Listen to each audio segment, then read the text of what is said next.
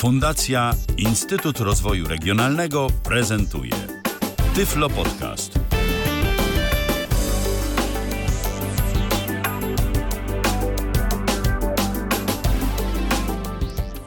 To 99. audycja Tyflo Przeglądu. Wielka, wielka gala, można powiedzieć, zbliża się wielkimi krokami. Jeszcze nie wiemy, Coraz co się bliżej będzie 200, działo. coraz bliżej 200.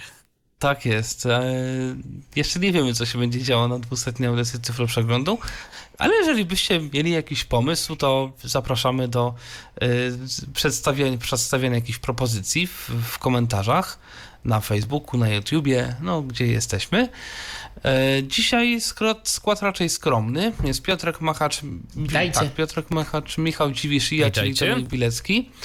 Y, No i chyba czas przedstawić, co się dzisiaj będzie działo, co uczyni jak zwykle Michał.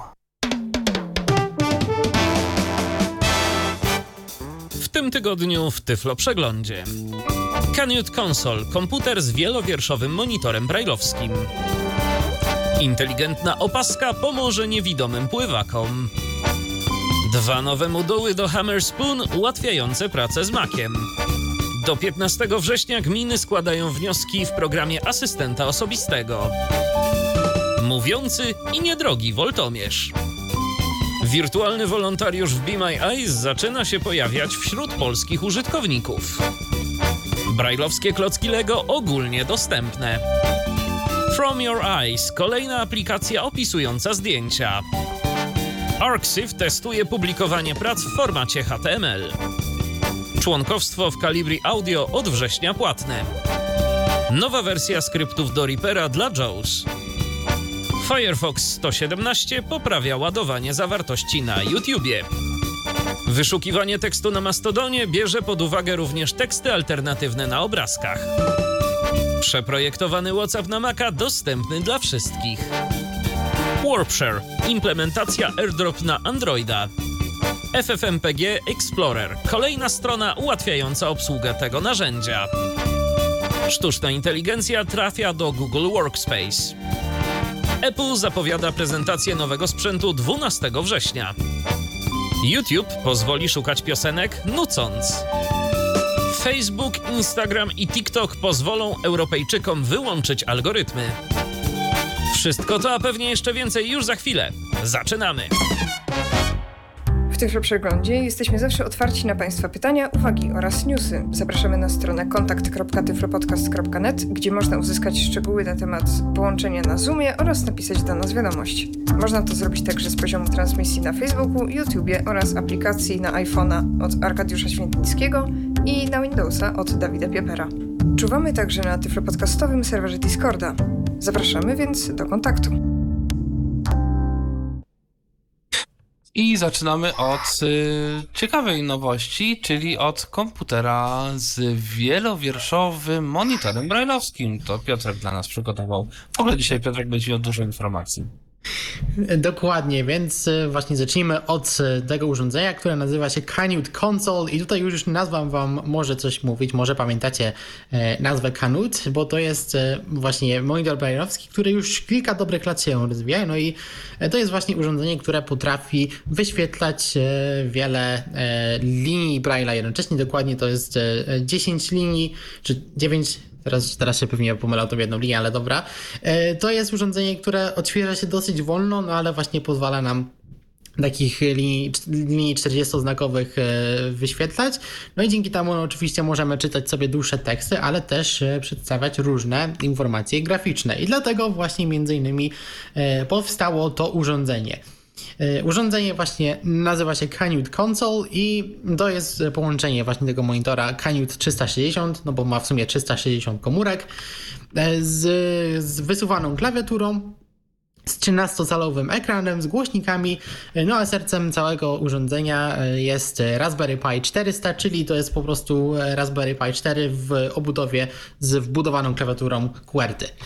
E, No i co to urządzenie nam pozwala? No oczywiście przez to, że ma ten monitor e, brailleowski i nie tylko, no to właśnie może nam wyświetlać e, różne informacje graficzne. I tutaj też się na pewno rodzi pytanie, po co nam też właśnie oprócz tego monitora brailleowskiego jeszcze taki zwykły 13-calowy ekran. No tutaj producent tłumaczy, że przez to, że urządzenie mm, ma mieć takie zastosowania mm, też edukacyjne, to generalnie oni to nazywają jako stacja robocza dla studentów na przykład, że możemy jednocześnie pracować właśnie osoba niewidoma z osobą widzącym, no i obie te osoby mogą dosłownie e, oglądać e, to samo. No i dlatego właśnie to urządzenie e, ma, ma ekran, tutaj e, można sobie przełączać między braillem komputerowym i braillem takim e, książkowym, literackim. E, no i oczywiście to wszystko działa w środowisku Linux. Dokładnie to jest nawet w ogóle Linux działający z terminala, z wiersza poleceń. Tutaj no, może to być bardziej skomplikowane, natomiast zostało to urządzenie zostało zintegrowane z różnymi aplikacjami autorskimi i nie tylko. I Właśnie tak. To jest wszystko e, na podstawie systemu Raspbian, czyli tego systemu, który jest tworzony dla właśnie Raspberry Pi. E, ale oprócz Oprócz samego tego systemu, oczywiście jest zainstalowany czytnik ekranu BRL TTY, e, czy Braille Teletype właściwie, to się tak tą nazwę rozwija i to jest właśnie mm, czytnik ekranu na Linuxa, który działa z monitorami brailleowskimi, w tym właśnie wielowierszowymi. Niedawno mówiliśmy o tym zresztą w Flow przeglądzie, że też wspiera ostatnio te monitory Dotpad, więc y, to już było zrobione. No i też będzie miał wbudowane kilka aplikacji autorskich, o których za chwilę. Jeśli chodzi o to Raspberry Pi 4, no to jest czterordzeniowy procesor e, o taktowaniu 1,5 GHz, 64-bitowy 4 GB pamięci RAM, Wi-Fi, Bluetooth, e, Ethernet, no i mamy też dostęp do tych, do tych gniazd GPIO, więc jakbyśmy chcieli jakieś inne urządzenia do tego podłączyć, jakieś czujniki, czy bawić się bardziej tak e, elektroniką, no to możemy e, też to zrobić. Ale co też czyni to urządzenie takim właśnie ciekawym, no to są te aplikacje, które będą w niego wbudowane i są to m.in. E, mikro. Mikro to jest akurat e, mm, edytor tekstu, edytor właściwie, no taki prosty notatnik działający w wierszu poleceń, e, ale co ciekawe, on wykorzystuje takie skróty klawiszowe bardziej właśnie przypominające takie mm, edytory tekstu w systemach graficznych, więc jak ktoś kiedyś bawił się edycją tekstu w konsoli. Nie wiem, może znacie takie edytory jak Vim czy Nano, e, które mają zupełnie inne skróty, nawet o, o, tym jak wyjść z Vima, to są memy w internecie. E, no to z mikro już korzystamy bardziej tak jak e, z jakiegoś programu na Macu czy na Windowsie, więc możemy trzymając Shift zaznaczać tekst, Ctrl N to nowy plik, Ctrl S zapisuje i tak dalej, więc tego można spokojnie się nauczyć bez problemu, jeśli nawet nie znamy polecenia, e, wiersza poleceń, natomiast tutaj jest napisane, że rzeczywiście inne edytory też są dostępne, no bo to jest po prostu e, Linux. Ale teraz mamy mm, kolejne ciekawe aplikacje, na przykład jest dużo takich gier, które wykorzystują ten fakt, że to urządzenie może nam jakąś grafikę wyświetlać. I na przykład to jest gra Cities Through Braille, która pozwala nam eksplorować prawdziwe miasta i dostajemy jakieś zadania, żeby znaleźć jakąś konkretną e, ulicę na przykład, no i musimy rozejrzeć się po, tej, po tym urządzeniu na mapie i znaleźć e, dane miejsce. E, mamy tutaj symulację piłki nożnej i tutaj też możemy sobie wybrać prawdziwe, możemy sobie przeglądać grę i to nie wiem, czy to jest po prostu symulowane, że wybieramy sobie jakiś klub i, i grę i to jest e, po prostu jakoś symulowane przez mm, jakichś graczy komputerowych, czy można jakieś prawdziwe zapisy gier z internetu ściągać, no mniej więcej coś takiego, e, coś takiego też jest. Tutaj mamy też komentarze e, w Braille'u, oprócz tego widoku graficznego. Mamy węża, którego możecie pamiętać z klasycznych telefonów Nokia, tylko tutaj mamy go w wersji dotykowej. E, Dynamic Braille Sheets, e, czyli e, aplikacja, która będzie nam pozwalała wczytywać i przeglądać arkusze kalkulacyjne. I tutaj zarówno będą wspierane arkusze LibreOffice, czyli oczywiście tego otwartego pakietu biurowego, ale też na przykład z Excela, więc będziemy mogli sobie załadować coś, co było przygotowane w Office i też sobie zobaczyć. flow, e, flow, czyli to będzie nam pozwalało e, otwierać i tworzyć wykresy i sobie te mm, wykresy przeglądać, tworzyć nawet, no i właśnie wtedy się nam może przeczytać ten ekran, bo osoba niewidoma może taki mm, wykres przygotować, a czy nawet taki, jakieś diagramy na przykład, no i wtedy osoby widzące na tym ekranie tego urządzenia mogą go też później zobaczyć. E, Trains 2 to jest też właśnie używając tej aplikacji do tworzenia tych diagramów mapek e, będzie wyświetlało nam mm, mapy systemów kolejowych danych krajów. Oczywiście tutaj zaczęli od e, Wielkiej Brytanii, no bo firma jest z, z Bristol, ale tutaj jest powiedziane, że łatwo byłoby E, załadować e, dane dla innych krajów. Tutaj jest właśnie podane, że będziemy mogli sobie w tej aplikacji e, wybrać stację początkową i docelową, no i sobie przestrzennie zobaczyć później, jak, jak ta sieć kolejowa wygląda, no i jak konkretnie dotrzeć do no, tego miejsca, mm, do którego chcemy się dostać. No i przy okazji możemy też zobaczyć jakieś inne połączenia, które z danego miejsca są, no i jak to wszystko się rozchodzi. Następnie mamy Dungeon Explorer, to jest gra, która gra, czy właściwie aplikacja, e, która będzie nam pozwalała e, przeglądać sobie mapy lochów. To jest często mm, jest dużo takich gier, e, tak zwanych roguelike'ów, które gra się w konsoli, ale one wyświetlają dużo mm, takie mapy w taki sposób bardzo graficzny, ale że tutaj mamy taki wielowierszowy monitor, e, no to możemy sobie te informacje fajnie zobaczyć i w takie gry grać, ale to też może się przydać tutaj producent pisze na przykład, jeśli tworzymy mapy do e, gier stołowych tak zwanych, tak, lochy i smoki na przykład, jeśli ktoś grał Dungeons and Dragons, e, no to można sobie w takie mapy też przeglądać. Maths Pretty Print e, to będzie nam pozwalało władować i wyświetlać równania napisane w latechu, e, więc są tutaj też e, na pewno równania matematyczne czyta się łatwiej, jeśli widzimy je w Braille'u przestrzennie, no i tutaj będziemy mogli w łatwy sposób sobie dowolne równania oglądać. SVG out, tutaj będziemy mogli ładować sobie pliki SVG, są takie no, specjalne pliki graficzne, które też są często stosowane w internecie i nie tylko no i wyświetlać je w dotykowy, dostępny dla nas sposób. Zresztą mm, Podobnie w zapliki będzie wykorzystywało urządzenie Monarch, o którym e, mówiliśmy e, niedawno.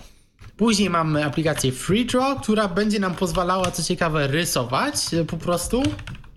E, I oczywiście to, co narysujemy, możemy sobie dotknąć, ale też e, osoby widzące też to na ekranie będą widzieć. E, Word Search Generator to jest e, aplikacja, która będzie nam tworzyła takie mm, krzyżówki, takie zagadki, w których musimy znaleźć słowa. Nie wiem, czy kiedyś się z czymś takim spotkaliście, ja w szkole na pewno, e, na przykład w niektórych lekcjach językowych, gdzie mieliśmy w podręczniku taką krzyżówkę, były rozsypane litery, no i musieliśmy, mieliśmy podaną listę słów, które gdzieś są ukryte w tej krzyżówce, no i one mogły być ułożone albo poziomo, pionowo, czasami nawet na ukos, no i musieliśmy te słowa po prostu sobie znaleźć, no i to urządzenie będzie nam pozwalało takie, mm, takie krzyżówki sobie e, tworzyć, no i oglądać. Następnie Present, e, aplikacja, która będzie nam pozwalała e, będziemy mogli sobie tworzyć i oglądać w taki wizualny sposób, tak samo jak osoby widzące, e, prezentacje. Tutaj też znów jest używany pakiet LibreOffice, ale też Pandoc, więc tutaj pewnie byśmy też mogli sobie na przykład, no albo sami tekstowo prezentację stworzyć, a potem ją obejrzeć zarówno graficznie i dotykowo, no ale też moglibyśmy załadować prezentację, którą mm, ktoś nam wysłał stworzoną e, w, właśnie w LibreOffice czy w PowerPoincie nawet, no bo LibreOffice też to wspiera, no i sobie zobaczyć jak te slajdy, jak te elementy na tych slajdach są e, ułożone.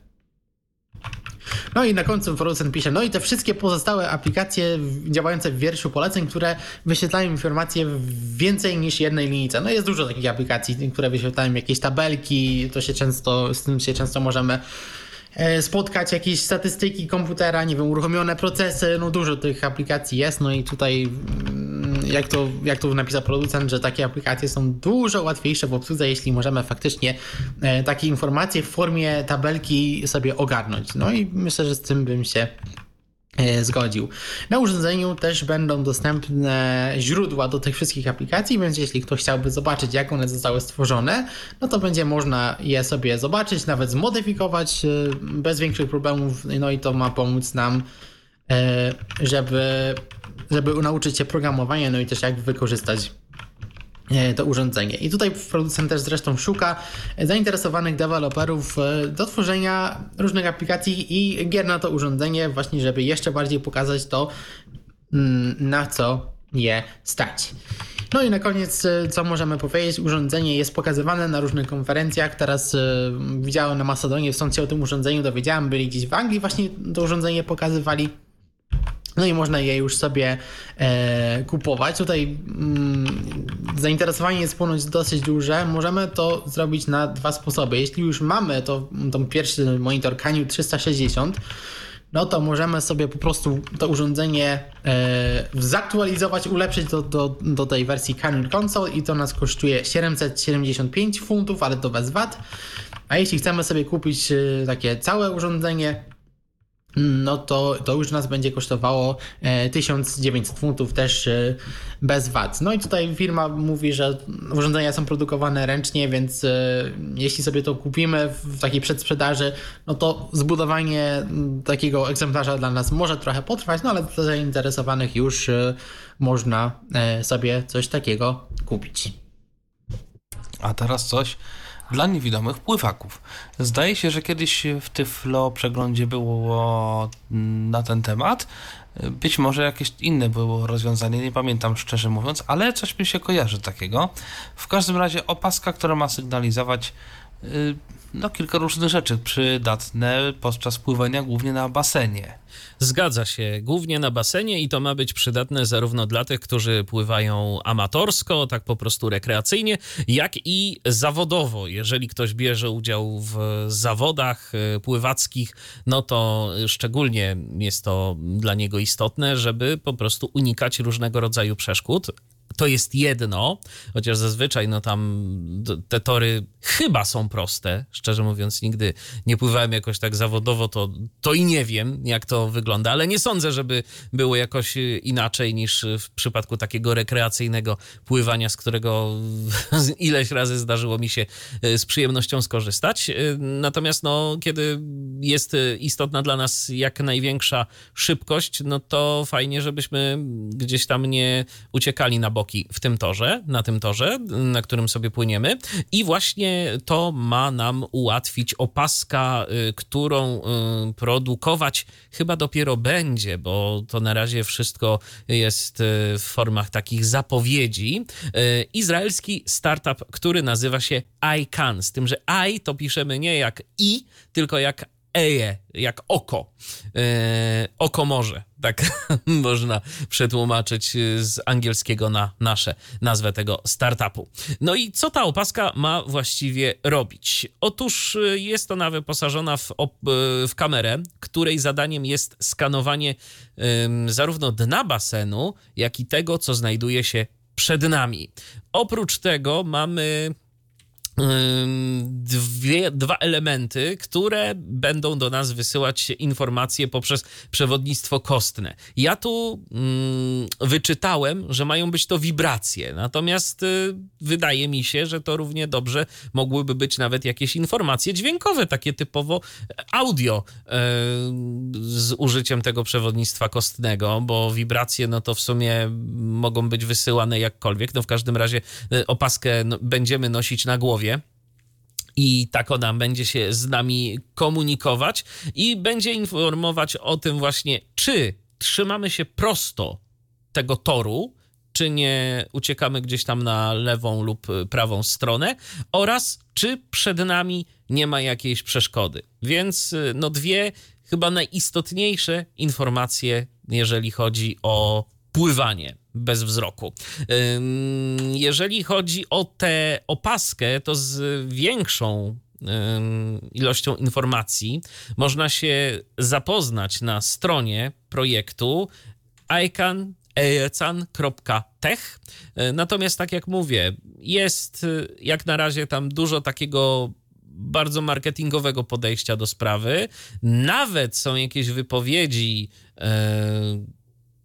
Osób niewidomych, które to testowały, które miały okazję pływać z tą opaską. Jest też zachęta do kontaktu. Nie ma żadnej informacji odnośnie ceny, przynajmniej ja się nie dokopałem takiej informacji. Nie ma też konkretnej informacji na temat tego, e, kiedy taka opaska mogłaby wejść na rynek. Natomiast jest za to e, trochę takich informacji, na przykład gdzieś tam powiedzmy w liczbach, że bardzo dużo niewidomych, na przykład w Stanach Zjednoczonych, pływa, jak y, istotna jest technologia dla osób niewidomych, więc tu ewidentnie jest to takie działanie startupowe, które y, szuka, mam wrażenie, inwestora.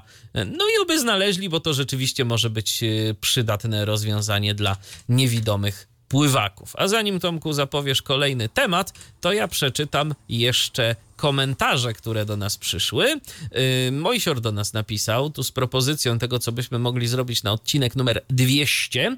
Yy, jak będzie dwusetny odcinek, to zróbcie tę muzyczkę, która jest użyta do prezentacji tego, co będzie w odcinku, na jakieś fanfary. No, czyli trzeba by było coś tam skomponować. To tu w tym momencie uśmiecham się do Tomka. Yy, natomiast... Jak, jak pozwolą okoliczności. Natomiast mamy tu jeszcze zalew komentarzy, bo aż trzy komentarze od Borysa. Witam, mam pytanie. Czy istnieje sposób, aby wygodnie odtwarzać Empik Go na moim głośniku Sonos One, kiedy AirPlay nawala? Czy istnieje możliwość na przykład jailbreakingu w celu dodania tego serwisu? Obawiam się, że to chyba tak nie zadziała. Piotrze, czy ty coś więcej? Akurat z tej aplikacji nie korzystam, no ale zawsze jeśli AirPlay nie działa, no to jest... A nie, bo Phone nie ma Bluetootha, to nie. No czyli AirPlay właściwie zostaje. No, a jak AirPlay nawala, to chyba tego AirPlaya trzeba będzie jakoś spróbować naprawić. Restart routera, restart iPhone'a, restart Sonosa, głośnika, no, no i chyba I może zadziała. nic lepszego nie poradzę, tak. Tak jest. Y, tu pytanie mm, kolejne od Borysa odnośnie tej informacji, którą przytaczałeś przed momentem, czyli dotyczącej e, tego komputera brajlowskiego. E, czy będzie on w stylu Windowsa, czyli można będzie przełączyć między oknami tak jak w Windowsie, czy to jest jak iOS, że tylko jedno okno i jeden proces może wyświetlać tylko jedno okno? No generalnie terminal to działa w, takim systemie, że jest jedna aplikacja naraz widoczna, więc. E, Są raczej... mechanizmy terminalowe, które pozwalają na wyświetlanie, gdzieś tam powiedzmy jest ten chyba Encurses. Yy, tak, no to takie, no. To się nazywa i tam pozwala na przykład wyświetlanie kilku rzeczy, ale Szczerze mówiąc, ja wątpię, żeby oni. Ale to, to są, ale to jest i tak jedna aplikacja, tak? Co się wtedy w menu w takiej aplikacji wyświetla. I no. przypuszczam, że takie menu to by się fajnie pracowało właśnie na tym urządzeniu z takim czymś, no bo po prostu widzimy te wszystkie opcje, która jest podświetlona. E, no ale tak, żebyś miał dwie aplikacje otwarte naraz, chyba Chyba nie ma, chociaż z drugiej strony, kto wie, jak jeśli byłoby coś, co by działało w trybie tekstowym, e, no to pewnie to by się udało obsłużyć. Czy przypadkiem screena na przykład nie da się podzielić na pół? Mm, no właśnie, jak nie screena, to może Tmax to takie drugie narzędzie, e, no. które też podobne rzeczy robi. To może właśnie w ten sposób by się dało coś zrobić. E, ja Bo to jest normalnie normalny Linux, tak? Mm. Więc... Ja z tego nigdy nie korzystałem, szczerze mówiąc, no bo z czytnikiem ekranu to słabo się to obsługuje, natomiast mieć tak. pod palcami na przykład dwie aplikacje wyświetlone, no to... Czemu nie? Czemu nie? Dokładnie. I jeszcze komentarz Borysa. Czy istnieje taki program działający na takich samych zasadach na Apple Watch, ale jaki? To. Nie wiem. Właśnie. Jaki, Borysie? Bo my, pamiętaj, i to w ogóle taka uwaga do wszystkich naszych słuchaczy, że jeżeli coś piszecie do nas, to piszcie proszę, y, tak żebyśmy to zrozumieli i żeby było jakoś tak kontekstowo, bo mm, my te, tych komentarzy nie czytamy zawsze bardzo na bieżąco. Czasem wracamy do nich po jakimś y, momencie, więc może się zdarzyć tak, że no, jest już zupełnie inny temat i nawet sami nie bardzo wiemy, y, do czego w tym momencie się odnosicie z tym pytaniem. Więc bardzo prosimy formułować swoje zapytania tak nieco bardziej precyzyjnie. To przechodzimy teraz do kolejnego zagadnienia. Tym razem coś dla użytkowników macOSa, bo pojawiają się dwa nowe moduły do Hammer Spoona. Yy, to ewentualnie dla tych, którzy jeszcze nie wiedzą, czym jest Hammer Spoon i jakie te dwa moduły. No to zacznijmy od tego, czym jest Hammerspoon. Hammerspoon to jest e, aplikacja, która pozwala w bardzo łatwy sposób e, skryptować Maca. To jest coś jak e, no, taki makowy odpowiednik AutoITA, czyli narzędzie, które daje programistom bardzo łatwy dostęp do niektórych rzeczy w systemie. To są rzeczy takie jak na przykład globa dodawanie globalnych skrótów klawiszowych, mówienie syntezatorem czy voiceoverem, dostęp do otwartych aplikacji okien i ich zawartości, e, odtwarzanie dźwięków, no takie rzeczy. No i w tym narzędziu zostało stworzone bardzo wiele takich e, ciekawych właśnie modułów, ja to tak nazwę, e, które różne rzeczy nam pomagają zrobić. To są często kopie rzeczy, które możemy znaleźć jako dodatki w NVDA. No i jedna z tych rzeczy to właśnie jest taka, taka kopia. Ale co, co się pojawiło do tego Hammerspoona? No pierwszy dodatek, który się pojawił nazywa się Menu Ext. Stworzył go E, właściwie stworzyła go użytkowniczka Queen e, i co on nam pozwala zrobić? No daje nam globalne skróty klawiszowe, które nam przeczytają e, pierwsze 10 ikonek, które znajdziemy na, w tej części mm, po, prawej, po lewej stronie nie, to one są wizualnie po prawej stronie, przepraszam, po prawej stronie paska menu, czyli to jest makowy odpowiednik zasobnika systemowego. Tam znajdziemy aplikacje takie jak Dropbox, Google Drive, E, Discord, komunikatory, Time Machine, no wszystkie jakieś rzeczy, które są cały czas uruchomione w tle i coś robią i nam wyświetlają jakiś e, stan. No i w tym, tym dodatkiem możemy sobie naciskać Option Shift 1, 2, 3 aż do 0 i po prostu VoiceOver nam przeczyta e, status każdej z tych ikonek. Więc tak jak w NVDA mamy jakieś po, pojedyncze dodatki do konkretnych aplikacji typu Dropbox czy coś, coś w tym stylu, no to tutaj mamy uniwersalny moduł, który będzie działał ze wszystkimi aplikacjami, które są teraz, no i z takimi, które mogą się pojawić e, w przyszłości. To jest pierwszy moduł, a drugi moduł to jest coś, e, ja napisałem, bo ostatnio mówiliśmy w Tyflo Przeglądzie o takim dodatku do NVDA Typing Settings, który pozwala zrobić nam kilka różnych rzeczy, między innymi daje nam takie delikatne, ciche dźwięki e, podczas pisania w polach tekstowych. I mi, mi się to całkiem spodobało i jak e, pracowałem na swoim Macu, E, na, na swoim Macu pracuję dość często, no to brakowało mi tych dźwięków, więc stwierdziłem, że stworzę coś takiego, co by nam właśnie na Macu też na coś takiego pozwoliło. I tutaj też właśnie używając narzędzia Hammerspoon e, mogłem to w bardzo łatwy sposób zrobić, no i mamy taki malutki moduł, który po włączeniu po prostu będzie nam dawał takie delikatne dźwięki przypominające takie dźwięki, które słyszymy na iPhone'ie na przykład podczas pisania. E, i mamy dźwięki, które się różnią od siebie, jeśli piszemy małe i duże litery i e, interpunkcje i spacje. Więc możemy usłyszeć, czy niechcący na przykład napisaliśmy, nie wiem, jedną dużą literę za dużo, albo że mamy capstock włączony. E, mamy też dźwięki na naciskanie Entera i Backspace'a, więc no też jak na telefonie po prostu mamy dźwięk, kiedy jakieś znaki są kasowane. E, no i te dźwięki działają tylko kiedy fokus jest w polu edycji, no a gdzieś indziej, na przykład, nie wiem, sobie przeglądamy w internecie strony internetowe, naciskamy H, żeby skakać po nagłówkach, no to nie będziemy tych e, dźwięków słyszeć. Też mi na tym właśnie zależało, żeby to w ten sposób się zachowywało, tak jak dodatek e, w NVDA. Oba te moduły są darmowe, znajdziecie je na GitHubie, będą linki do obu w komentarzu, tam też są instrukcje, jak je zainstalować. E, no akurat instrukcje są po angielsku, ale generalnie jeśli chcecie poznać, jak e, pracować z modułami Hammerspoon, e, no to też na łamach Tyflo Świata napisałem szczegółowy artykuł. Artykuł dotyczył Mm, stronę Mac Accessibility Hub, ale tam też właśnie było dużo modułów Hammerspoon i tam e, podałem szczegółowe instrukcje, jak takie moduły e, do, do Hammerspoona się ładuje po polsku, więc e, możecie sobie, możecie się z tym zapoznać, a potem myślę, że bez problemu e, uda Wam się te nowe moduły zainstalować. To w takim razie teraz y, coś...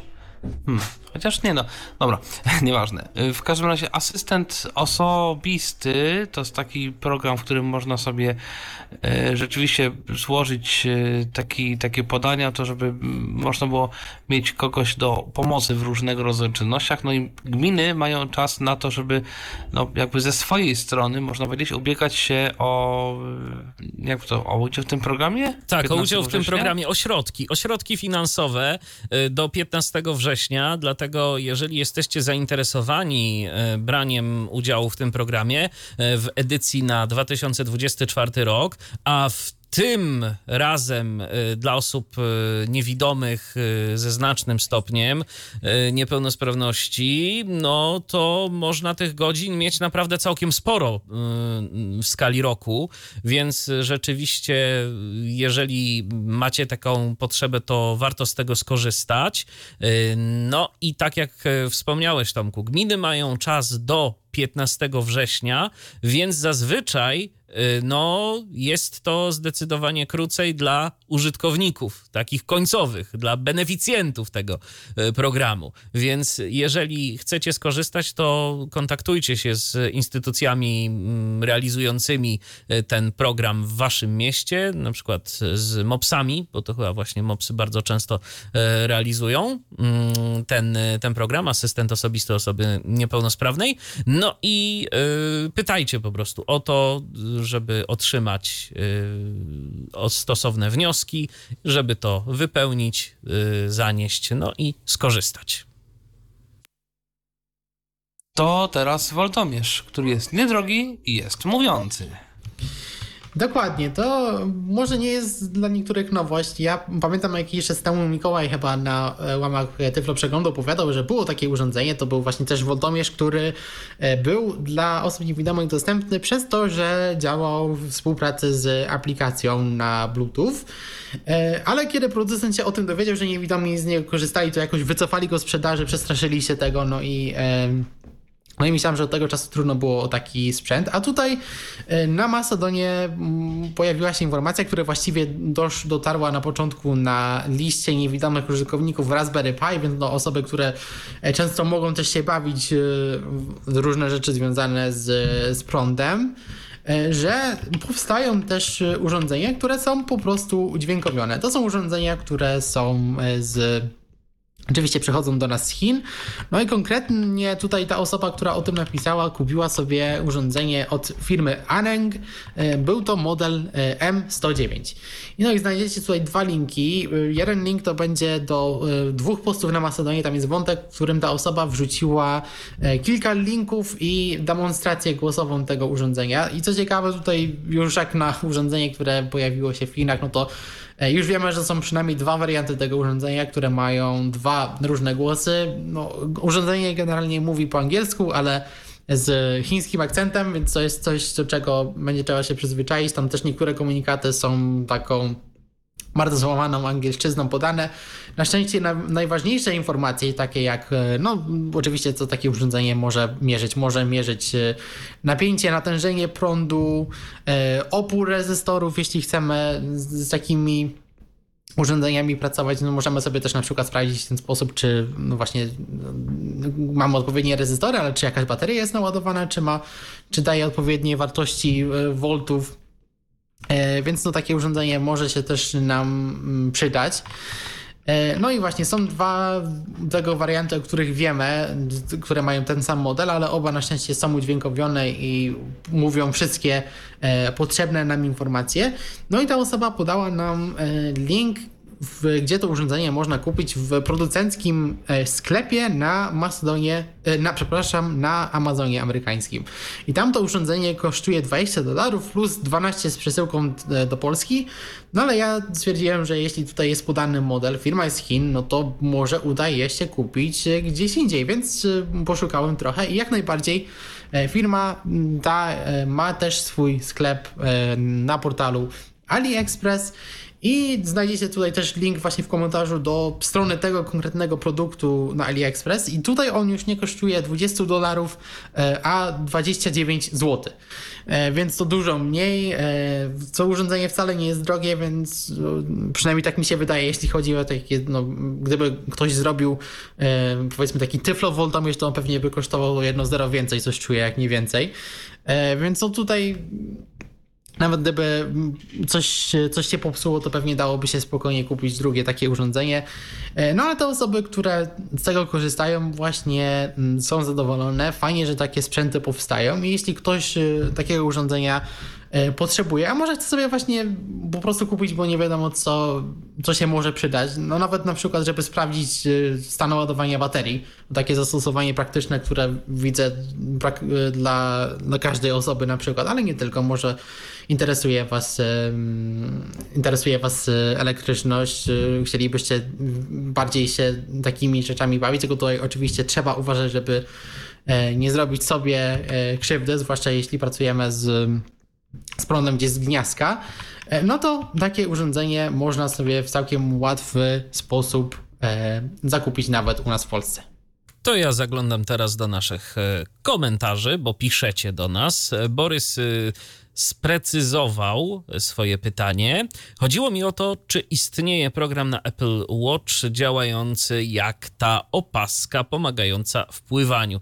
Ja nic o tym nie wiem i obawiam się, że byłby problem, żeby to działało z Apple Watchem w ten sposób, no bo Apple Watch nie ma przecież kamery, yy, więc yy, no mógłby być tu kłopot. Yy, Mamy jeszcze komentarz od Borysa 1. Witam. Czy ktoś coś wie, czy nowy Mortal Kombat będzie w Game Passie? To Nic takiego nie słyszałem. Przypuszczam, że jeśli będzie, to nie od razu. No i jeszcze jeden komentarz, tym razem garść wiadomości od y, Nuna, czyli od Arka Świętnickiego. Y, po pierwsze, y, nowe bety iOS, iPadOS i WatchOS. Poprawiono błąd z czytaniem powiadomień. Jeżeli mam mamy łączone wysyła, a włączone wysyłanie powiadomień na monitor brailleowski. Poza tym nadal mamy na końcu literkę A, czyli jednak się pomyliłem i do wersji Release Candidate jeszcze trochę. macOS nadal jest w dwutygodniowym cyklu wydawniczym, czyli nowej Sonomy jeszcze nie ma. Y, druga informacja ciekawa, aplikacja na Maca, czyli Kinda a właściwie kinda Vim, y, dodaje do całego systemu Vimowskie skróty nawigacyjne, czyli to, co Piotrze wspominałeś właśnie już o Vimie, jak drugi lubi raz. tak pracować, tak. Jak, jak ktoś lubi tak pracować, y, y, ja z Vima to pamiętam escape dwukropek Q, wykrzyknik, to było wyjście. I dokładnie. Tyle. Ja zawsze w nano bardziej. Ja też. Teraz właśnie z mikro. Ja też, ja też w nano właśnie bardziej, ale są um, Wimowcy, pozdrawiamy. Tych wszystkich, którzy Maxa używają też pozdrawiamy. Zresztą nie będziemy tu w żadnych wojnach uczestniczyć, a kiedyś to były. Yy, tak, jeżeli ktoś lubi ten edytor tekstu, to będzie w siódmym niebie. Yy, deweloper mm, tej aplikacji wie o dostępności, ponieważ już pracowaliśmy nad dostępnością aplikacji Wushi. Następny news od Arka. Mm, nowy firmware do AirPods Pro. Poprawiono błąd z niekontrolowanym przełączaniem się słuchawek między urządzeniami i jeszcze poprawki w tej funkcji Conversational Awareness. E, Prudence Screen Reader to kolejny temat. Będzie mm, właśnie ten czytnik ekranu, Prudence Screen Reader, niedługo po polsku. Tłumaczenie jest bardzo mocno robocze. Niestety nie mamy wersji do testów, dlatego proszę o zgłaszanie błędów i literówek. Następny news, nowa wersja Iceberg Game Editor. Bardzo dużo zmian, dodano struktury, wielokrotnie zagnieżdżone warunki i system skryptowania.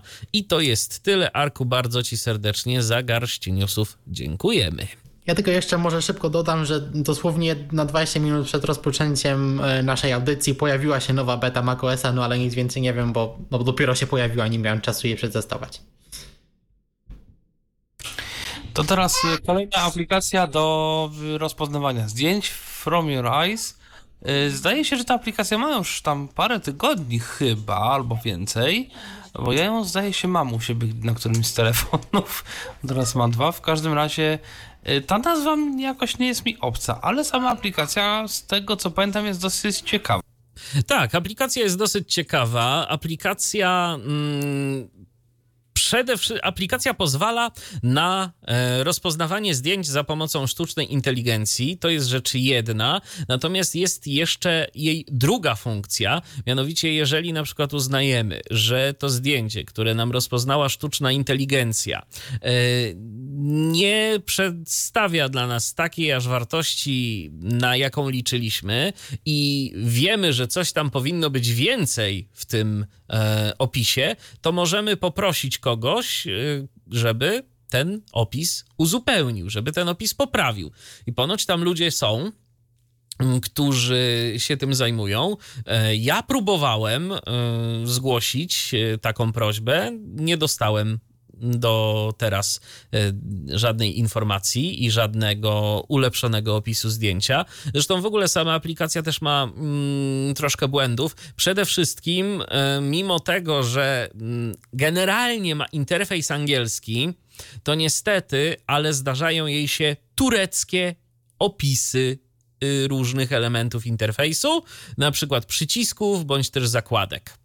E, To jest y, taka rzecz, która może być myląca. E, Opisy, które generuje sztuczna inteligencja, są w języku angielskim. W ustawieniach można sobie wybrać teoretycznie język. Nie wiem, czy to język interfejsu, czy język właśnie tych opisów. Natomiast no, nie ma tam języka polskiego. Jest troszeczkę kilka innych języków, ale polskiego nie ma, a szkoda.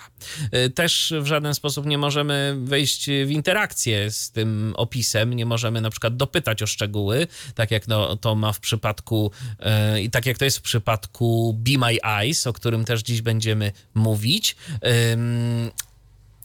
Skoro już mowa o Be My Eyes i o y, tym mechanizmie, który jest tu używany w aplikacji From Your Eyes, no to mm, mam wrażenie, że troszeczkę na innych rzeczach się skupiają y, te silniki, które opisują y, te zdjęcia. Y, mm, Na przykład Be My Eyes wrzuciłem to samo zdjęcie do Be My Eyesa i do tej aplikacji.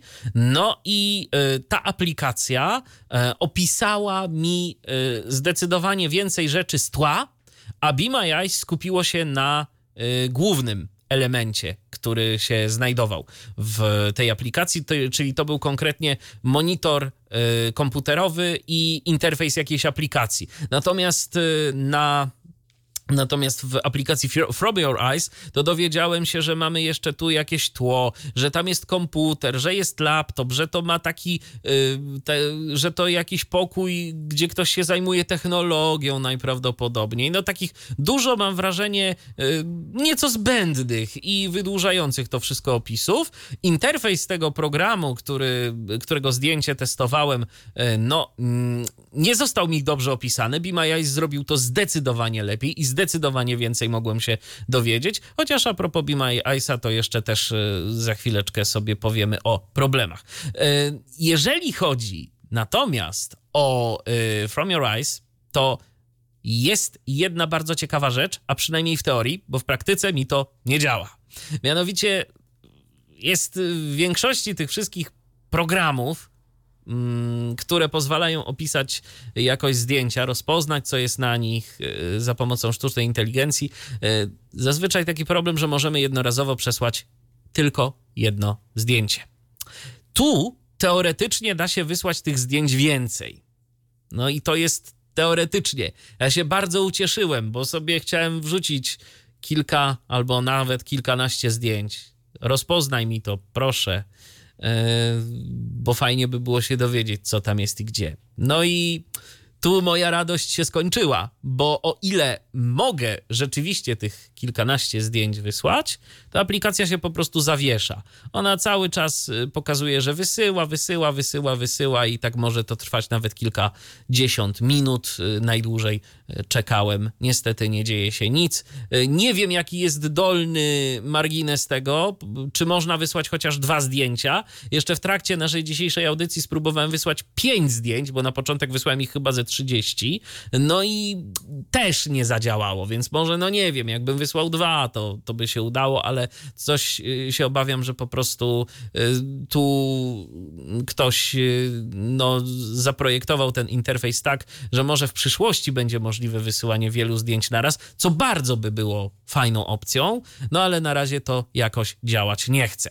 Tutaj w ogóle też w tej aplikacji jest tak taki trochę system grywalizacji, bo jest nawet jakiś, jakaś lista rankingowa w mm, programie, gdzie mamy 10 osób, które chyba udostępniły najwięcej zdjęć. Tam ktoś chyba koło setki udostępnił najwięcej. To na razie jest taki rekord. Eee, co jeszcze? Aplikacja wymaga założenia od nas konta i chce trochę dużo informacji. Natomiast y, w żaden sposób nie jest to weryfikowane. Nie są te informacje weryfikowane. Y, więc można podać cokolwiek, bo y, mamy do podania numer telefonu, mamy do podania adres e-mail, no wiadomo, tam login, hasło. Natomiast ani na maila, ani na y, numer telefonu nie dostałem żadnej wiadomości weryfikacyjnej, więc tak naprawdę można by było, podejrzewam, tego nie podawać albo nie podawać y, właściwych danych i też by przeszło. Także to taka ciekawostka. Podejrzewam, że takich aplikacji pojawiać się będzie coraz to więcej. No i dobrze, bo naprawdę y, fajnie jest sobie tak porównać y, te opisy generowane przez y, sztuczną inteligencję na różnych y, narzędziach tego typu, bo można się dzięki temu na przykład wielu ciekawych rzeczy dowiedzieć. Y, tak jak myślałem, że na przykład na tym zdjęciu, które tam testowałem, to był akurat jakiś program emisyjny radiowy, y, to nie wiedziałem, że ktoś zrobił to zdjęcie y, po prostu fotografując ekran komputera. Ja myślałem, że ktoś po prostu zrobił zrzut ekranu, a to się okazało, że nie, że to ktoś tak zrobił po prostu telefonem fotkę tego, tego ekranu, a tej informacji nie miałem. Natomiast, no właśnie, co narzędzie, to jednak troszeczkę inaczej to wszystko rozpoznaje i przetwarza. Nie ma informacji, mm, jakiego silnika y, to narzędzie mm, przetwarza, y, to używa, więc y, no cóż też podejrzewam, że jakiegoś y, GPT, być może jest y, tam inny prompt zadany mm, niż w przypadku Be My Eyes. No może właśnie na tym polega różnica. A może jeszcze na czymś innym. W każdym razie potestujcie, dajcie znać, jak wam się podoba aplikacja From Your Eyes. O klockach Lego chyba raz mówiliśmy w Tyflo przeglądzie. No to powiemy raz jeszcze, to znaczy Piotrek powie. Tak, no i dlaczego o nich mówimy? No mówimy o nich, bo faktycznie one już zostały stworzone 3 lata, no dobra, klocki Lego to w ogóle powstały kilkadziesiąt lat temu, ale my tutaj konkretnie mówimy o klockach, brajlowskich klockach Lego, które właśnie przedstawiają e, alfabet Braille'a. No i one zostały faktycznie stworzone jakieś, no około 3 lata temu, wtedy chyba ich pierwsza wersja gdzieś została pokazana. E, no i co takie klocki przedstawiają? No właśnie przedstawiają cały alfabet Braille'a, ale też mają e, na sobie, na tych klockach też nadrukowane litery zarówno właśnie w Braille'u i w czarnodruku, więc można się nimi bawić zarówno e, no właśnie mogą dzieci czy osoby widzące i niewidome bawić i w ten sposób właśnie uczyć się alfabetu Braille'a. No i one właśnie powstały ogólnie 3 lata temu i były gdzieś e, za darmo przez, e, przez LEGO dystrybuowane do e, organizacji zajmujących się edukacją czy pracą właśnie z osobami niewidomymi. No ale odzew właśnie osób, które miały styczność z tymi klockami był tak fajny, a tutaj konkretnie nawet często chodzi o odzew dzieci, które gdzieś może w szkole widziały takie klocki, potem wróciły do domu, pewnie się gdzieś chwaliły rodzicom, że to chciałyby takie klocki mieć w domu też, albo może właśnie, żeby pokazać rodzeństwu.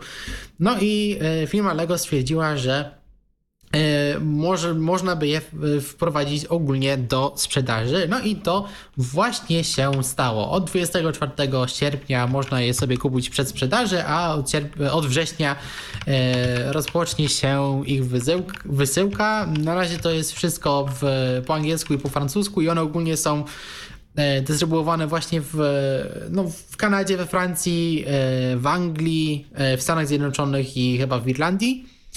Ale przypuszczam, gdyby ktoś już tą wersję chciał kupić, no to można. W przyszłym roku też mają się pojawić inne języki. Na razie tutaj nie jest napisane, że pojawi się język polski, natomiast kto wie, czy w przyszłości tego to nie będzie. Bo co jest w takim zestawie? Nie tylko same klocki. Taki zestaw zawiera 287 klocków w pięciu kolorach: w białym, żółtym, zielonym, czerwonym i niebieskim. Wszystkie klocki są kompatybilne z innymi klockami Lego, więc jak ktoś by chciał sobie, nie wiem, wybudować zamek i na przykład sobie napisać gdzieś, nazwać ten zamek w Braille'u, to dałoby się to zrobić. No i właśnie te Wypustki na tych klockach są ułożone właśnie w taki sposób, żeby tworzyć litery i cyfry w alfabecie Braille'a. No i pod spodem znajdziemy drukowaną wersję tego symbolu. W opakowaniu też dostaniemy dwie plansze, takie tabliczki, na których możemy te klocki sobie układać. No i opakowanie też będzie obrajlowione, więc już przy samym rozpakowaniu tego zestawu już możemy się ucieszyć, że tutaj jest jakiś braille, który możemy, czy takie właśnie dziecko na przykład może sobie przeczytać. Będą jeszcze przygotowane jakieś elektroniczne zestawy na Lego.com, które będą nam będą pokazać nam, jak ułożyć te klocki w odpowiedni sposób, żeby tworzyć różne słowa na przykład. Ale też pozwolą nam grać w znane i lubiane gry, takie jak Kamień, Papier, Nożyce. Szczerze mówiąc, nie wiem, jak, jakby się w to, taką grę grało klockami. Sam jestem ciekawy, jak, jakby to miało wyglądać. No ale właśnie to jest coś, co może, czym może się bawić cała rodzina. I tutaj nawet mamy na tej stronie, gdzie firma się tym chwali, kilka zdjęć właśnie takich rodzin z bardzo szczegółowymi opisami, ale też mamy wideo z audiodeskrypcją, które właśnie, w którym mamy pokazane właśnie taką jedną dziewczynkę, która gdzieś miała styczność z tymi klockami gdzieś wcześniej w szkole, wróciła do domu, właśnie też dziewczynka niewidoma, no i chciała pokazać alfabet Braille'a swojej młodszej siostrze, no i dzięki temu właśnie, że te klocki już się pojawiły w ogólnej sprzedaży, no to e, już każdy może je dostać i zabrać to doświadczenie do domu. No i właśnie generalnie o to tutaj chodzi. Bardzo fajnie, że takie rzeczy się pojawiają, takie pomoce, które no właśnie mogą, są bardziej ogólnie dostępne, no i dzięki temu nawet właśnie naukę Braille'a możemy gdzieś wynieść ze szkoły nawet do domu. Ja pamiętam, że bardzo lubiłem w, w dzieciństwie układać klocki, więc myślę, że to naprawdę jest całkiem fajny pomysł. Fajnie, że takie rzeczy powstają. No i dla zainteresowanych no, znajdziecie link do strony Lego, gdzie możecie przeczytać jeszcze więcej informacji. Przechodzimy do następnej informacji. Be My Eyes, Be My AI zaczyna pojawiać się w Polsce, czyli no, sztuczna inteligencja, która ma nam w Eyes rozpoznawać obrazki, o czym zresztą już Michał wspomniał. No to Michale, kontynuuj, bo to twój news. Tak, to jest mój news, natomiast y, zdaje się, że ty Piotrze też testowałeś. Nie wiem jak ty Tomku, czy, czy ty się już doczekałeś? Nie, niestety nie, właśnie tak się śmiałem, nie wiem czemu oni mnie tak nie lubią, natomiast y, gdzieś y, wiele osób z mojego kręgu znajomych, zarówno tego bliższego i dalszego też testowało, więc też jakieś wrażenia, no nie, nie bezpośrednie też mam o, o tej usłudze. Natomiast tak, jeżeli w ogóle mm, zapisaliście się na listę to przede wszystkim warto wspomnieć o tym, jak wygląda cała procedura, no, że już na tę listę się dostaliście. Przede wszystkim dostaniecie maila. Dostaniecie maila i też dostaniecie, no też zmieni się zakładka bo nie będzie już tego Virtual Volunteer Access Pending, e, tylko pojawi się nowa zakładka, mm, w którą wystarczy wejść i można już korzystać z sztucznej inteligencji, która nam będzie opisywać zdjęcia.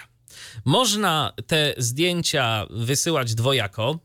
Po pierwsze, no to można oczywiście zrobić y, fotkę za pomocą aparatu. Można też wysłać zdjęcie z galerii. No i tak jak to mówiłem już y, przy okazji y, tej aplikacji poprzedniej, From Your Eyes, y, no niestety tu można wysłać tylko jedno zdjęcie na dany moment. Więcej zdjęć wysłać się nie da. Klikamy, wysyłamy, czekamy. Oczywiście otrzymujemy też cały czas powiadomienia dotyczące tego, jak to zdjęcie jest procesowane, co tam się dzieje, że coś się w ogóle dzieje. Czasem na przykład jest taka informacja, że to trwa dłużej niż zwykle, e, no i że prosimy o cierpliwość, a kiedy już odpowiedź zostanie wygenerowana, no to po prostu zostanie nam odczytana.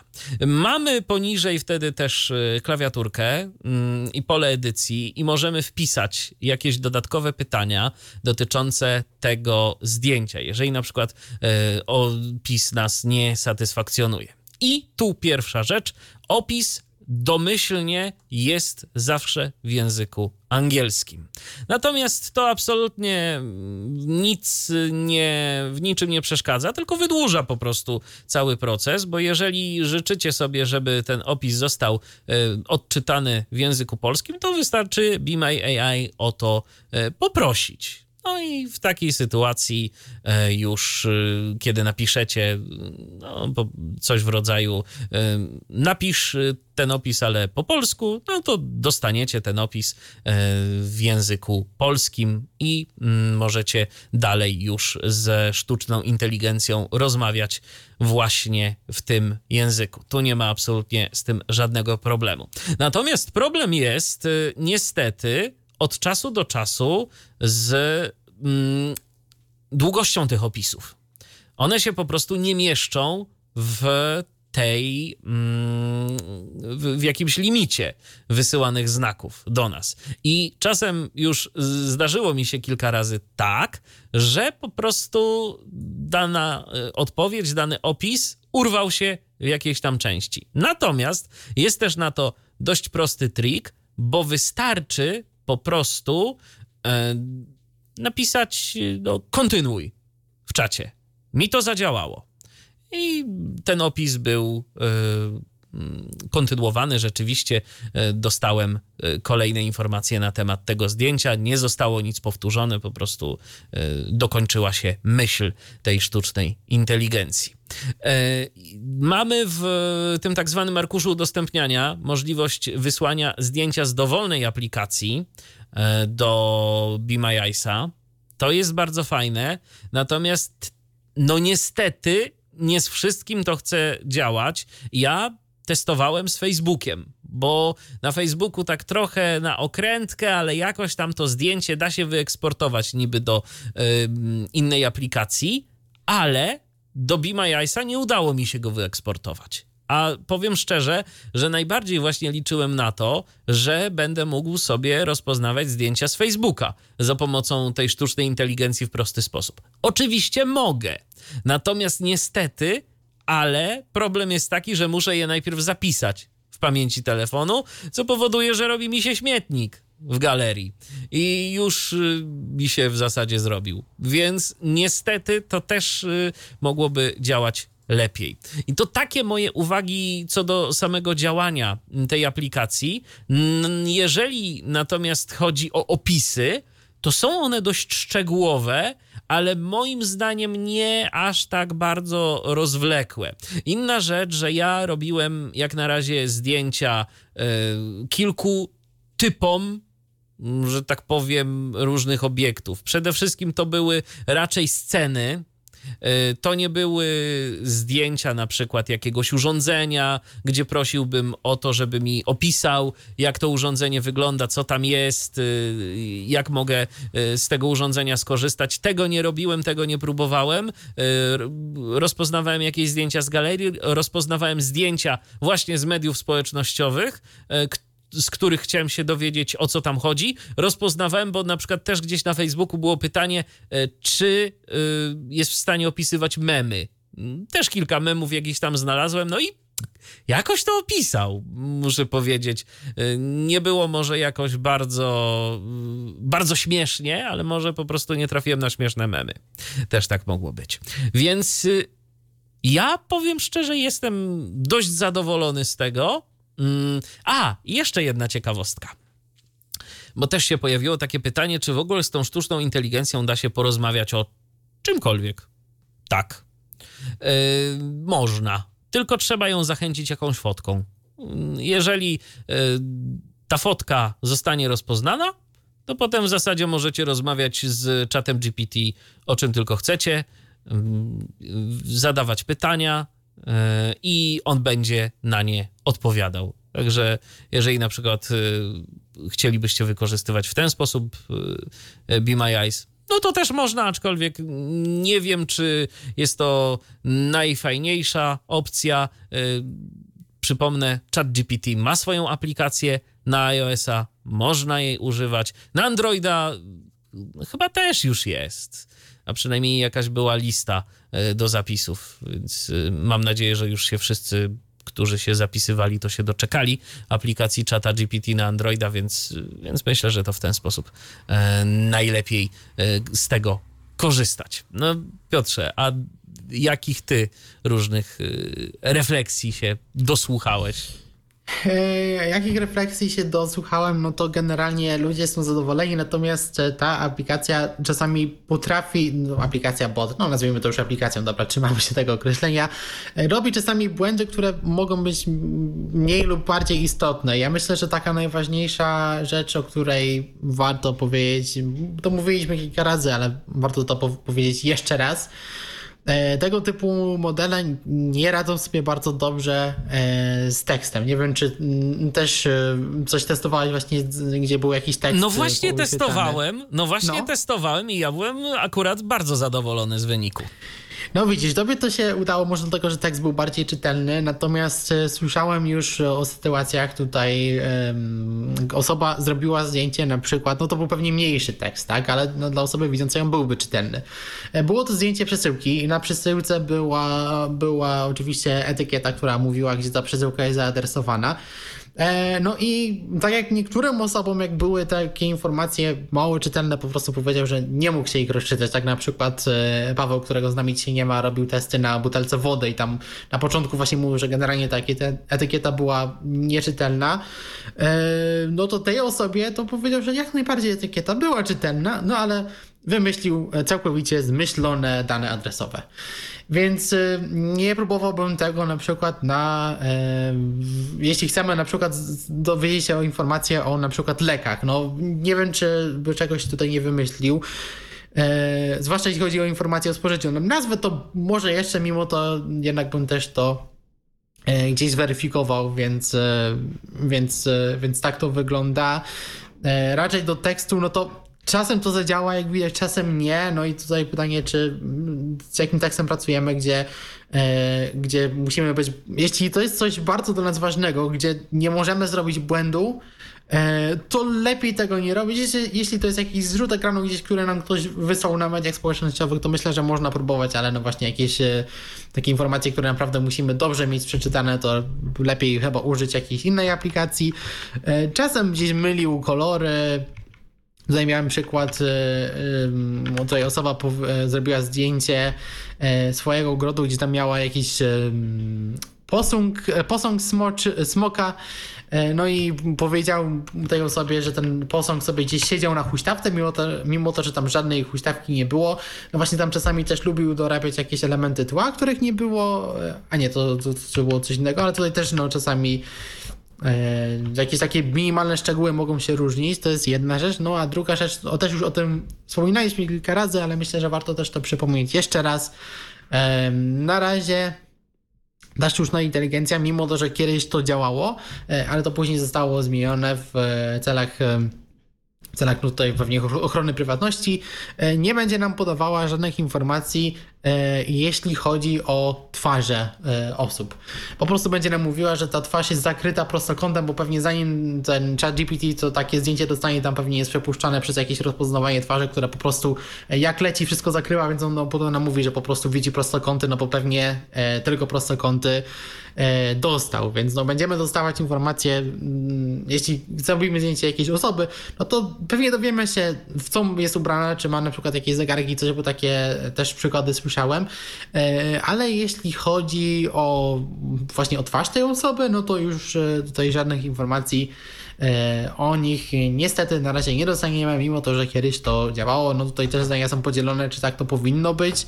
E, Jonathan Mosen jest bardzo rozczarowany, bo jak powiedział, no osoba widząca popatrzy się na kogoś, no to jakieś ogólne cechy e, tej twarzy zobaczy, tak? A my, a my tutaj niestety nie możemy, chociaż to kiedyś działało, to działało bardzo fajnie, no ale tutaj no, firma boi się, żeby, czego, żeby kogoś jakoś nie obrazić, no i niestety E, jest e, jak jest. Natomiast no, ludzie są e, zadowoleni generalnie, to jest naprawdę potężne narzędzie.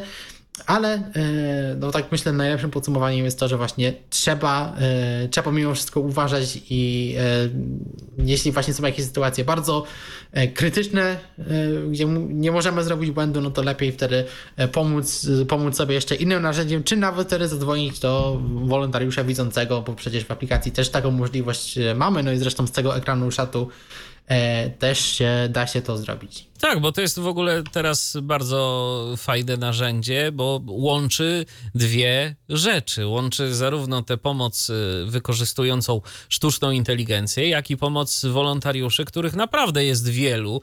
I powiem szczerze, ja już dawno akurat nie miałem potrzeby korzystania z pomocy widzącego y, wolontariusza y, Be My Eyes, ale kiedy miałem taką potrzebę, to niezależnie o której godzinie bym e, nie dzwonił, a dzwoniłem naprawdę o bardzo różnych porach, często gdzieś tam jakichś e, późno wieczorno-nocnych, e, to udawało mi się od, to, że ktoś odebrał ten telefon i to była osoba rozmawiająca po polsku.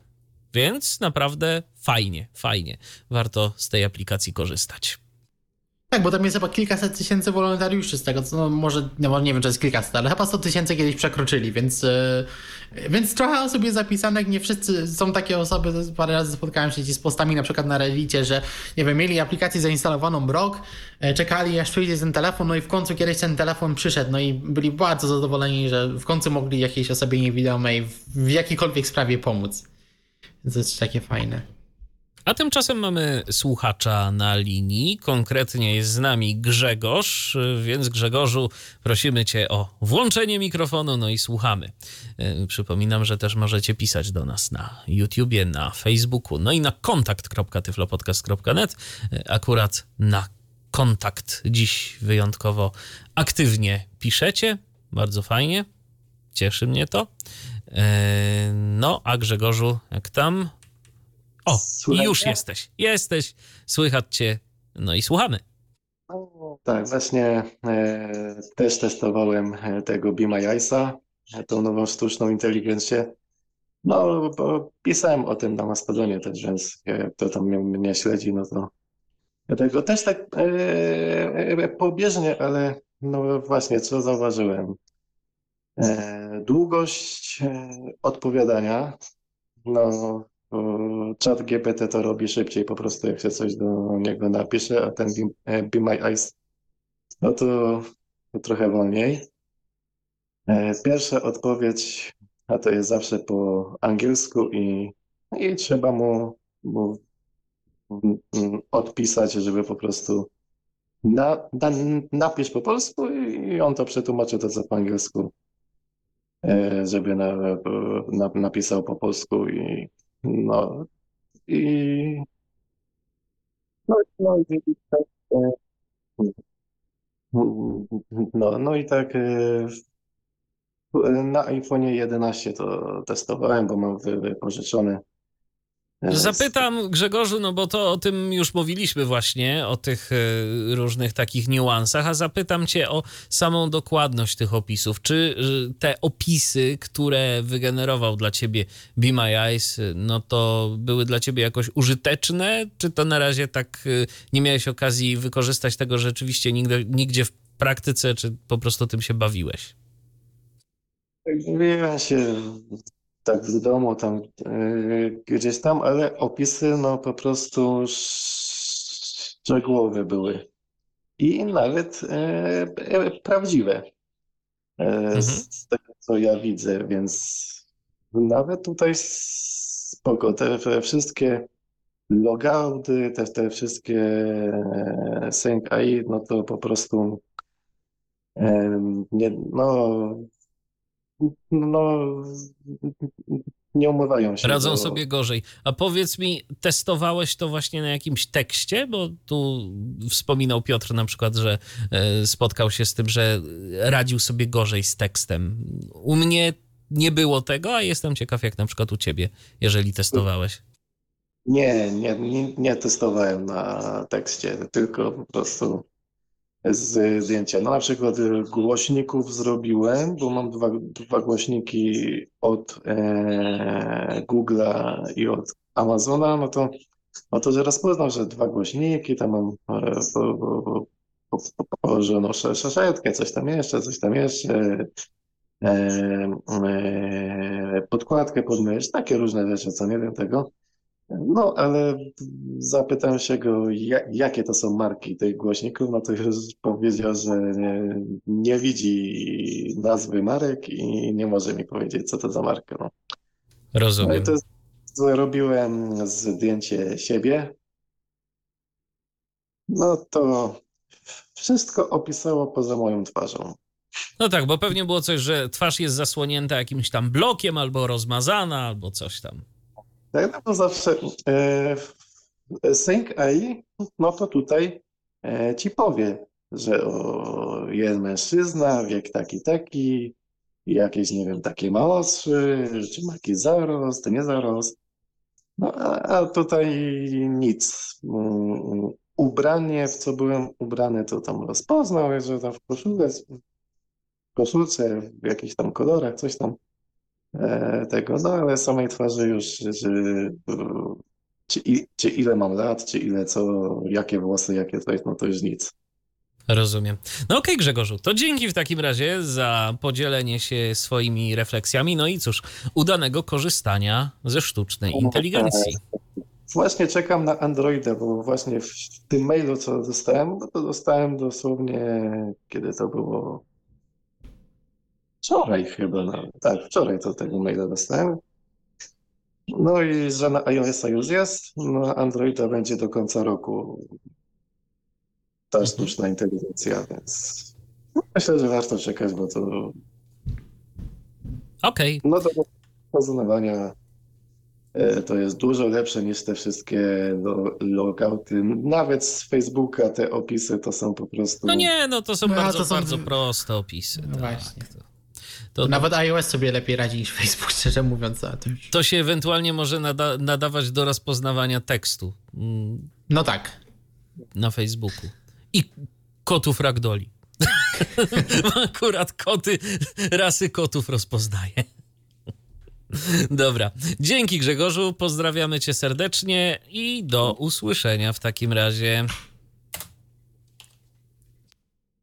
I teraz jest taki news, który w sumie nie bardzo wiem, jak zapowiedzieć. E, Ar... e, Jak to się czyta? Ark... E, okazuje się, że Archive. Po prostu jak, Okej. jak ten. Też nie wiedziałem, żeby nie było, sobie sprawdziłem właśnie też. E, No, właśnie o co chodzi? O co chodzi? Może zacznijmy od tego, co to za strona jest y, Archive, y, Arxiv. Na pewno jeśli ktoś jest studentem, to pewnie prędzej czy później się z tą stroną spotkał, albo jeśli czytacie Hacker Newsa, czy no, jakieś media społecznościowe związane z informatyką, to jest y, po prostu otwarta strona, na której naukowcy mogą e, publikować swoje prace naukowe. No i te prace najczęściej są publikowane w formacie PDF, no bo po prostu wtedy łatwo je się drukuje, one wtedy się nie zmieniają, no ale jak wiadomo, e, pliki PDF nie należą często do najbardziej dostępnych, a zwłaszcza jeśli chodzi o E, prace naukowe w przedmiotach ścisłych, na przykład matematyka, czy, czy nawet informatyka, często jakieś takie właśnie tematy bardziej programistyczne, gdzie mamy do czynienia z jakimiś równaniami, diagramami, no to one najczęściej wtedy w takich plikach PDF są praktycznie w ogóle niedostępne. E, więc fajnie, że właśnie w celu poprawienia dostępności e, strona Archive zaczęła publikować E, takie prace w formacie HTML. E, na próbę na razie to jest tylko kilkadziesiąt e, takich prac, ale znajdziecie link, na którym możecie znaleźć sobie te prace, które już zostały w ten sposób skonwertowane. Miejmy nadzieję, że tego będzie więcej. No i tutaj mamy mm, prace no właśnie z dziedzin takich jak fizyka, matematyka,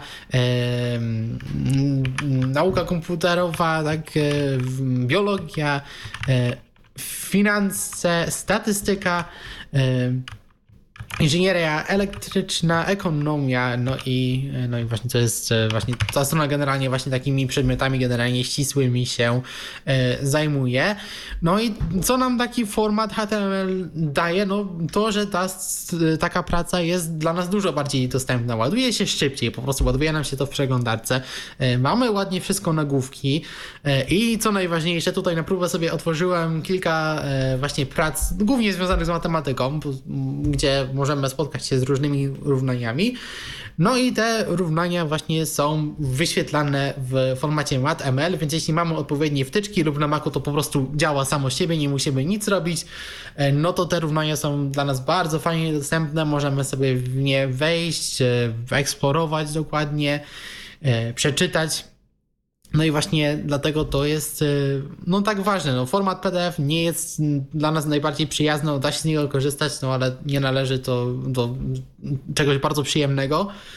Więc można mieć nadzieję, że no po pierwsze właśnie na archiwie będzie więcej takich e, prac w formacie HTML się pojawiać, no i może e, gdzieś jakieś inne strony, które też takie materiały dystrybuują, e, też kiedyś zdecydują się na taki krok, no bo po prostu to jest dla nas dużo bardziej dostępne. I następny news.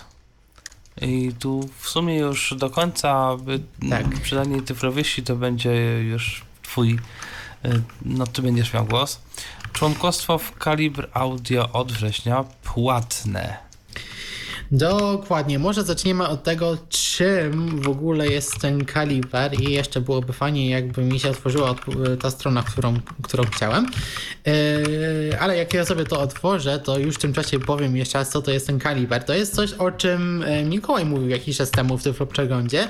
E, to jest generalnie brytyjska fundacja, właściwie brytyjska biblioteka, która dystrybuuje audiobooki dla osób niewidomych. One są dystrybuowane na dwa sposoby, w formie cyfrowej, jako pliki MP3, aczkolwiek to są pliki zabezpieczone i musimy je sobie słuchać albo na stronie, albo w aplikacjach, które to wspierają. Na pewno wspiera je na przykład aplikacja Easy Reader i nie wiem, czy też odtwarzacze dla niewidomych niektóre tej strony też nie wspierają. E, ale co jest dla nas takiego fajnego e, z tą stroną, no to jest to, że to jest jedna z niewielu stron, E, która po wejściu w życie traktatu e, Marrakesh, e, czyli to jest ten traktat, który daje generalnie osobom niewidomym dostęp do zasobów bibliotek z, z krajów, które w ten traktat wchodzą, no i tutaj właśnie Polska, w ogóle cała Unia Europejska, no i w tym właśnie Anglia, bo jeszcze wtedy byli w Unii w, i właśnie Polska, ale też Stany Zjednoczone wchodzą. No i E, dzięki temu właśnie, że ten traktat jest, no to każdy może się do Kaliber Audio e, zarejestrować. Rejestracja jest bardzo prosta, tam nawet nie trzeba wysyłać e, orzeczenia, tam generalnie po prostu w formularzu rejestracji podajemy właśnie imię, nazwisko, chyba kraj się podaje, adres e-mail, no i po prostu zaznaczamy pole wyboru, które mówi, że potwierdzam, że jestem osobą niewidomą, no i to mnie E, uprawnia do dostępu do, do tej biblioteki. No i to wszystko po jakimś czasie, bo to jest ręcznie stworzone przez człowieka. Dostaniemy maila, kiedy nasze konto będzie gotowe. Wtedy dostaniemy unikalny numer i hasło, którym będziemy się logować. No i tutaj możemy sobie spokojnie wtedy już się zalogować i z zasobów tej biblioteki korzystać. A tego jest naprawdę bardzo dużo. Tutaj mamy zarówno książki czytane przez ich wolontariuszy, to są generalnie bardzo fajne nagrania. Ale też tam pojawiają się często jakieś komercyjne nagrania, które generalnie w Polsce są e, trudniej dostępne. Więc jeśli szukacie książek po angielsku, trochę nawiązując do tego, e, o co byliśmy pytani w zeszłej audycji w sumie, zapomniałem właśnie, że przecież jest właśnie jeszcze kaliber. E, no to warto się e, do, do kalibra zarejestrować. Mimo to, że no właśnie wcześniej dostęp do, do, do tego był całkowicie darmowy, teraz już niestety tak do końca, przynajmniej na jakiś czas nie jest. Dlaczego tak jest? No bo dlatego, że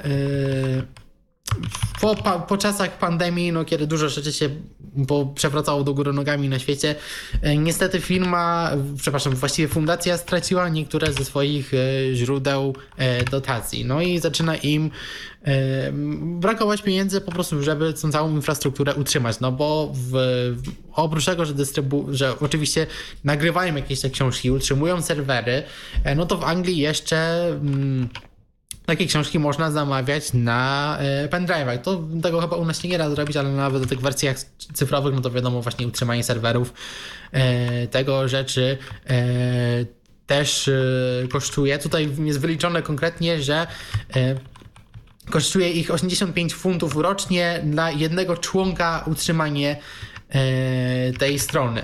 No i z tego powodu dla osób dorosłych, bo to właśnie do tego dotyczy osób dorosłych, jeśli nie macie 18 lat, a zarejestrujecie się na tej stronie, bo możecie, nie, nie, nie ma tam chyba jakiegoś wymagania, żeby e, też dostać zgodę od rodzica, od rodzica na przykład, no to e, członkowstwo, członkostwo dla Was będzie darmowe. Natomiast dla osób dorosłych od sierpnia e, w Anglii to już zostało wprowadzone i tam już osoby musiały zapłacić, a od, sierp- e, od września, czyli od piątku, e, ten obowiązek też wejdzie dla osób, które no, są spoza Anglii, a mają w tym serwisie konto.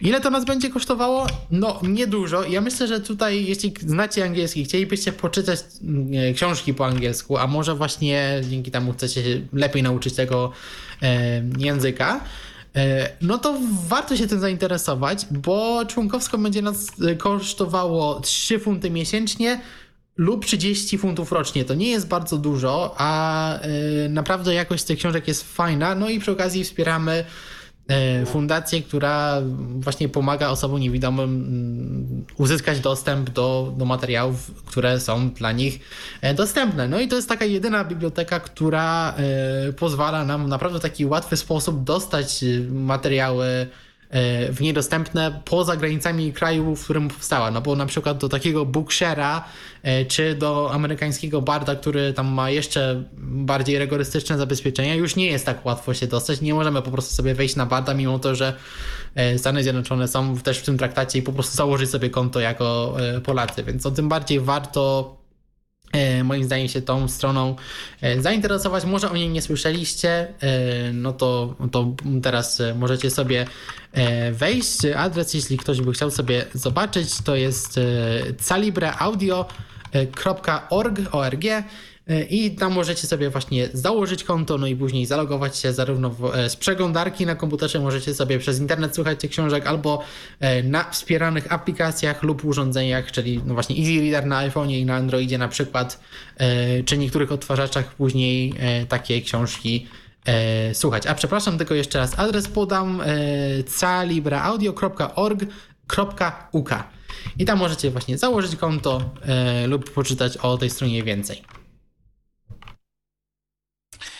I jeszcze zostały drobne newsy, a tych drobnych newsów jest troszeczkę. To może zanim do tych drobnych newsów przejdziemy, to odbierzmy telefon od naszego słuchacza, od Bartosza tym razem, który jest w poczekalni, no już jest w naszym e, pokoju na Zoomie i zaraz mam nadzieję, że się z Bartoszem połączymy, no i zobaczymy, co tam tym razem nam ciekawego powie. Na razie czekamy. No to jest właśnie zawsze ten moment.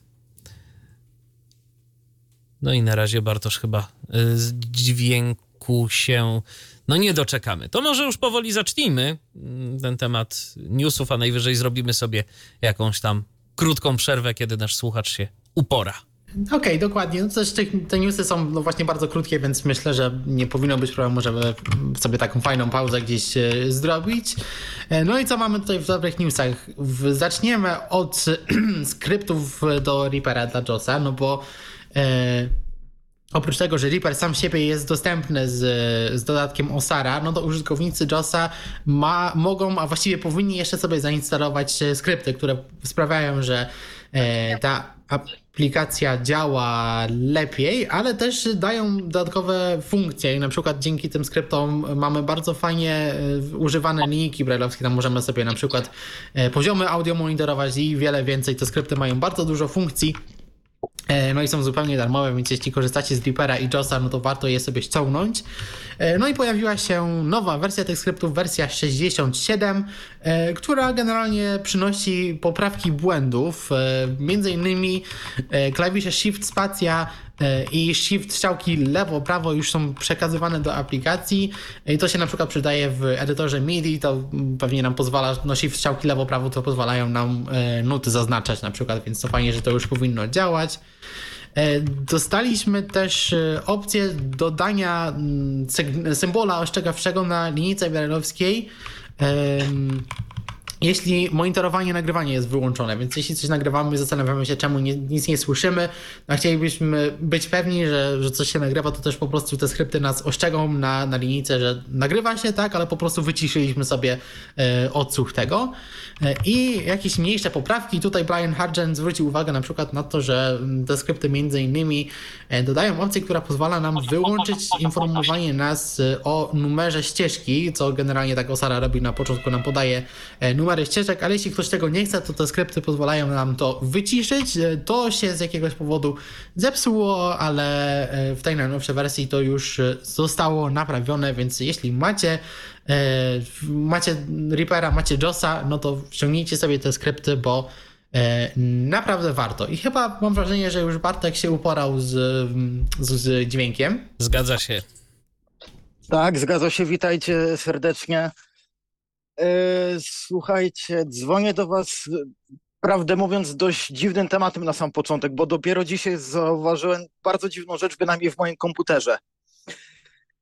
Zastanawia, zastanawia mnie jedna rzecz, dla, mianowicie dlaczego e, z funkcji wyłączania komputera znik, zniknęła mi opcja zamknij oraz uruchom ponownie.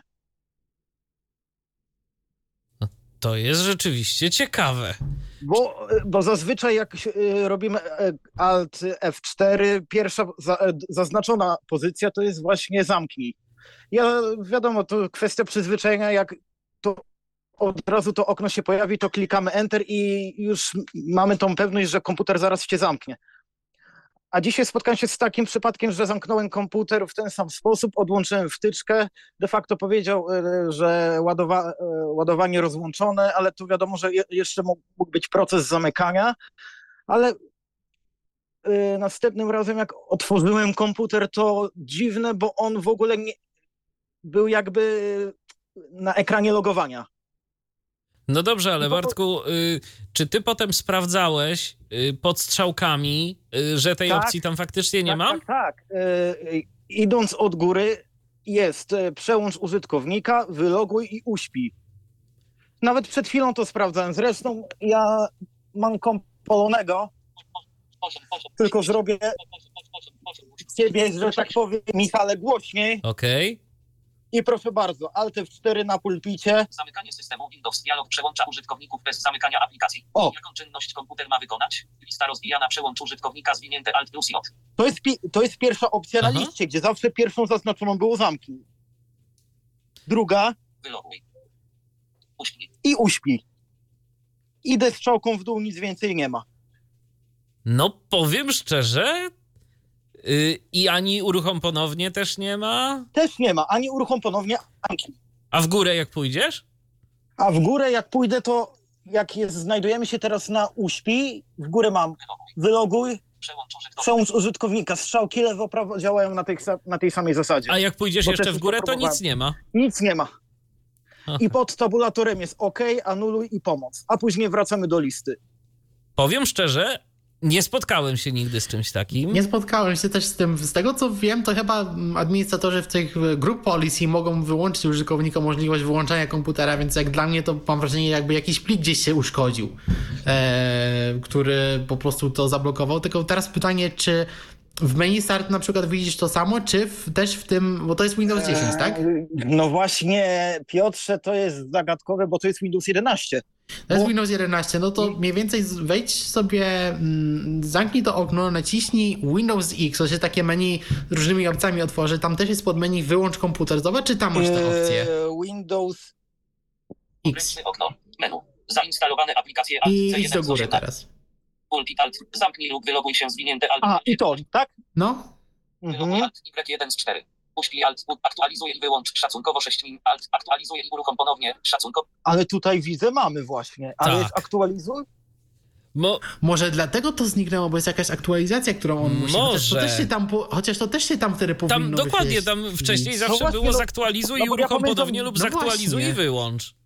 Eee, Właśnie. W przypadku Windowsa 10 było tak samo, jeżeli pojawiła się jakaś tam powiedzmy aktualizacja, bo dziwne było w moim przypadku chociażby właśnie jeszcze w poprzednim Windowsie 10, chociaż powiem, że nie planowałem na 11 aktualizować, ale to można powiedzieć było troszeczkę podświadomie, to yy, nawet jak zrobiłem zaktualizuj i zamknij, to po ponownym uruchomieniu znowu było zaktualizuj i zamknij. Jakby ta poprzednia aktualizacja była wycofana, wycofy, wycofywana. Bo czasem A tutaj- tak się zdarzy, że coś tam wycofa te aktualizacje, Ale bo tutaj coś to jest właśnie nie tak. zagadkowe to, że tutaj tego nie ma, w tym głównym oknie.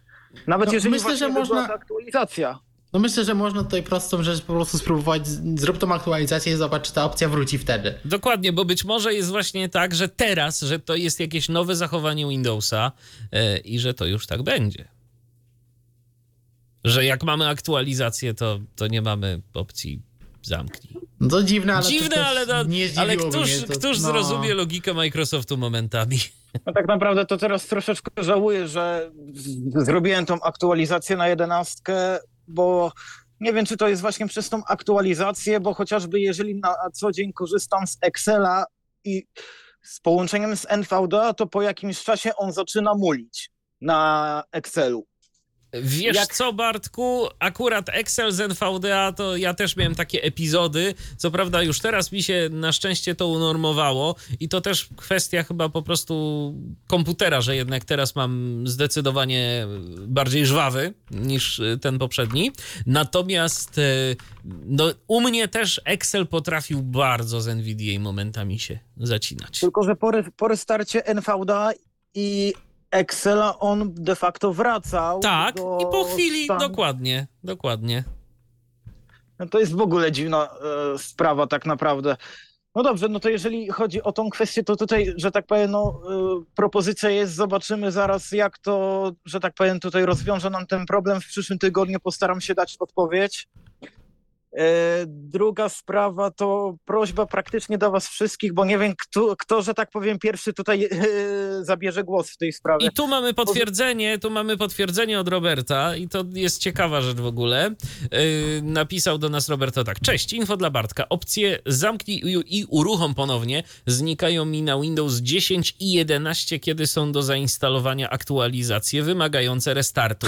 Wtedy trzeba zrestartować komputer przez ustawienia, tam Windows Update i pod tabem znajdziesz przycisk uruchom ponownie. Ale to jest dziwne, bo ja mam... Kiedyś tak na pewno nie było. Kiedyś tak na pewno nie Tak. było. Być może to jest jakaś zgadza. kwestia jakiejś gdzieś jeszcze Ja ostatnio, opcji. ja ostatnio zacząłem korzystać z tego menu Windows X właśnie i tam na szczęście te opcje są i w Windowsie 11 też na szczęście one są, więc to też może być po prostu rozwiązanie, raczej z tego korzystać, e, no ale dziwne, bo to kiedyś na pewno też tam było, tak. Dzięki Piotrze za tą kombinację tutaj, bo jedyne rozwiązanie, które mi pozostawało, to dobrze, że ja tego nie miałem wyłączonego, czyli wyłączenie z zasilania, czyli po prostu przy, przytrzymać przycisk zasilania i tam miałem zrobione, żeby wyłączył. Więc to mnie w tej sytuacji jedynie ratowało. Yy, No zobaczymy, yy, co przyniesie ta aktualizacja, o której tutaj Roberto też pisał. Dokładnie. No powinno wrócić teoretycznie, jeśli tak powiedział, więc No, no, na własnej autopsji się przekonamy. Okej. Y, druga sprawa, bym was tylko poprosił, byście mi przypomnieli adres strony, z której można było pobrać e, Pontes Media Downloader.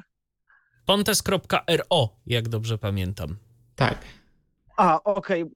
bo po prostu tutaj chcę jeszcze raz instalkę pobrać, a poprzednią niestety um, usunąłem, więc y, chciałem jeszcze raz ją odzyskać, a niestety strony nie pamiętam w porządku. I jeszcze takie pytanie do ciebie, Michale.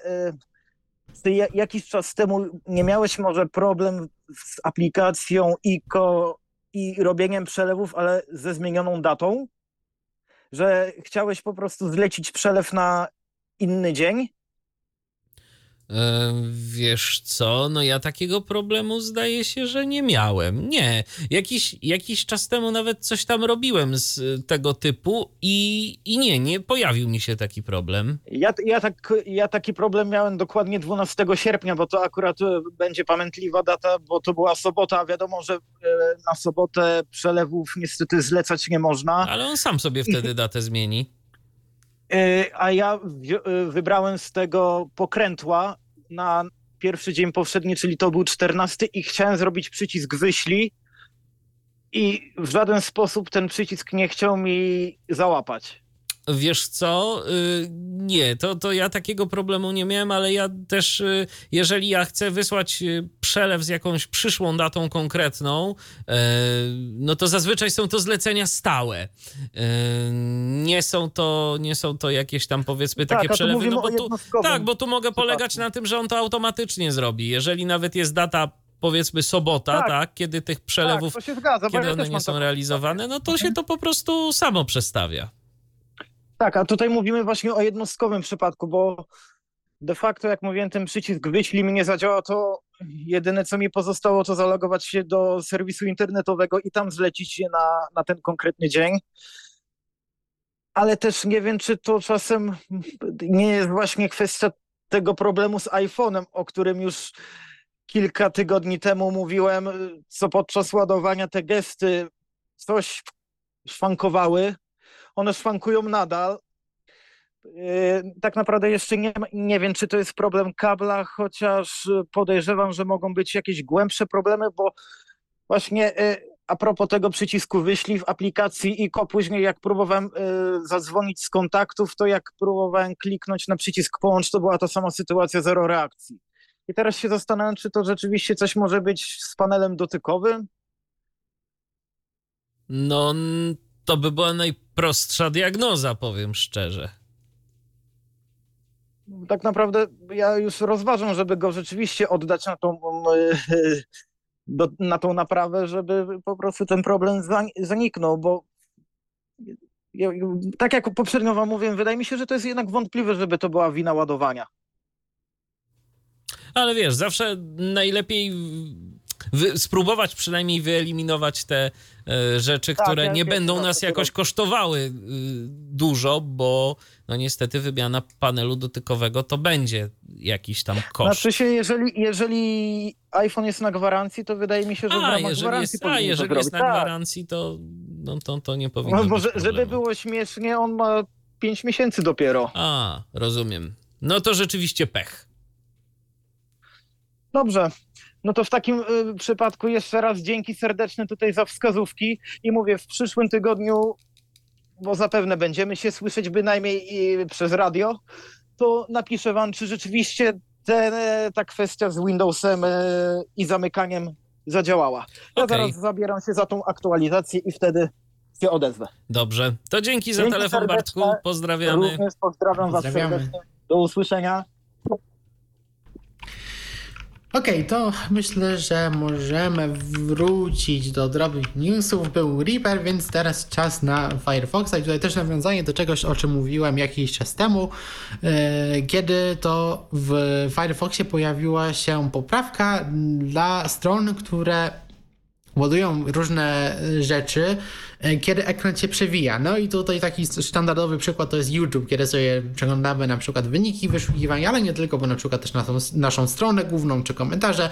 No to tak dojdziemy do dołu strony, tam ona nie wiem, ładuje po 10 albo po 20 filmów, no i później jak e, dochodzimy do tego 20 filmu, no to to ma wyglądać tak, że on sobie po cichu załaduje następne 10 czy 20 ale mm, strona nie, nie przewijała się tak, jak powinna, e, kiedy korzystaliśmy z klawiatury. Czy to był czytnik ekranu, czy nawet gdybyśmy przechodzili sobie po e, stronie tabem. Natomiast e, firma Mozilla znalazła na to rozwiązanie i to rozwiązanie na początku było testowane w wersjach niestabilnych, wersjach nightly. Natomiast właśnie pojawił się Firefox 117 i on tą poprawkę już e, w sobie ma, więc możecie sobie po prostu wejść do menu pomoc i Firefoxa zaktualizować, jeśli on już tego nie zrobił Wam automatycznie, bo no Firefox, jak i inne przeglądarki dzisiaj generalnie aktualizuje się w tle. Zawsze możecie sobie też menu pomoc sprawdzić, jaką macie zainstalowaną wersję. No i właśnie na, na YouTubie, ale pewnie nie tylko, też na innych stronach, które działają w taki sposób, e, to powinno wam, powinno wam już działać dużo lepiej i e, dalsze wyniki powinny po prostu się e, zacząć ładować automatycznie. No i a propos internetu, Następnie mamy Mastodona. Mastodon y, pojawiła się jego nowa wersja, wersja 4.2, czyli tego, tej aplikacji właśnie, którą uruchamiamy na e, serwerach. No i dużą nowością w tej wersji jest wyszukiwanie po, po tekście. No bo generalnie Mastodon, wyszukiwanie na Mastodonie, jak wspominaliśmy kilka razy, e, generalnie w przeciwieństwie do Twittera, czy właściwie teraz X, e, działa po hashtagach i po użytkownikach. Więc jeśli chcemy, żeby nasze posty były łatwe do znalezienia, no to trzeba stosować hasztagi. Nie wszyscy chcą właśnie, żeby dało się e, ich posty szukać po prostu po ich e, pozostałej zawartości. E, natomiast są też osoby, które tego chcą, no i Mastodon e, taką funkcję dostał, ale żeby zachować prywatność użytkowników, to jest coś, co każdy, kto chce być w ten sposób znaleziony, musi sobie włączyć. No i jeśli mamy nasz serwer, coś, tą najnowszą wersję wspiera, no to znajdziemy to w swoich ustawieniach prywatności, no to już jest na mm, oficjalnej instancji Mastodon Social i Mastodon Online. Nie wiem jak jest na przykład z dziesiątkami, to pewnie będzie stopniowo się pojawiało w, no, w in, na innych instancjach stopniowo, jak one będą się e, aktualizować. E, instancje dla osób niewidomych, no to korzystają w ogóle z forka Mastodona, który pewnie to zajmie jeszcze więcej czasu, zanim on zostanie zaktualizowany, natomiast e, no, obserwujcie, co piszą właśnie administratorzy, jeśli chodzi o aktualizację. E, ale a propos tego wyszukiwania, coś na co kilka osób zwróciło uwagę, to to, że e, oprócz tekstu postów, E, to jest też indeksowany tekst, który wpisujemy e, jako opisy alternatywne do zdjęć i multimediów, które mamy do tego postu załączone. To jest bardzo fajne, bo to między innymi też pozwoli nam znaleźć takie posty. To też nie działało na Twitterze. Twitter nigdy nie pozwalał na szukanie tekstu po, po szukać po właśnie tekście alternatywnym, więc jeśli mieliśmy jakiegoś tweeta, który nie miał sam sobie tekstu, ale miał jakieś fajnie odpisane obrazki, no to byśmy ich e, po słowach klucz nie znaleźli. No a tutaj bez e, większych problemów znajdziemy, więc tutaj mm, kolejny argument, który możecie dać osobom widzącym, dlaczego powinni swoje zdjęcia opisywać, e, no bo po prostu jeśli chcą być znalezione, no to to spowoduje, że będzie jeszcze łatwiej ich znaleźć i posty ich będą jeszcze lepiej na Mastodonie mm, odkrywalne. I na koniec e, tej części przynajmniej mamy WhatsAppa. E, wspominaliśmy też kolejną rzecz, która poniekąd wraca, to mm, mówiliśmy, że że WhatsApp pracuje nad e, nową wersją aplikacji na Maca. No bo tak jak na Windowsie już od jakiegoś czasu mieliśmy aplikację, która jest pełni natywną taką aplikacją Windowsową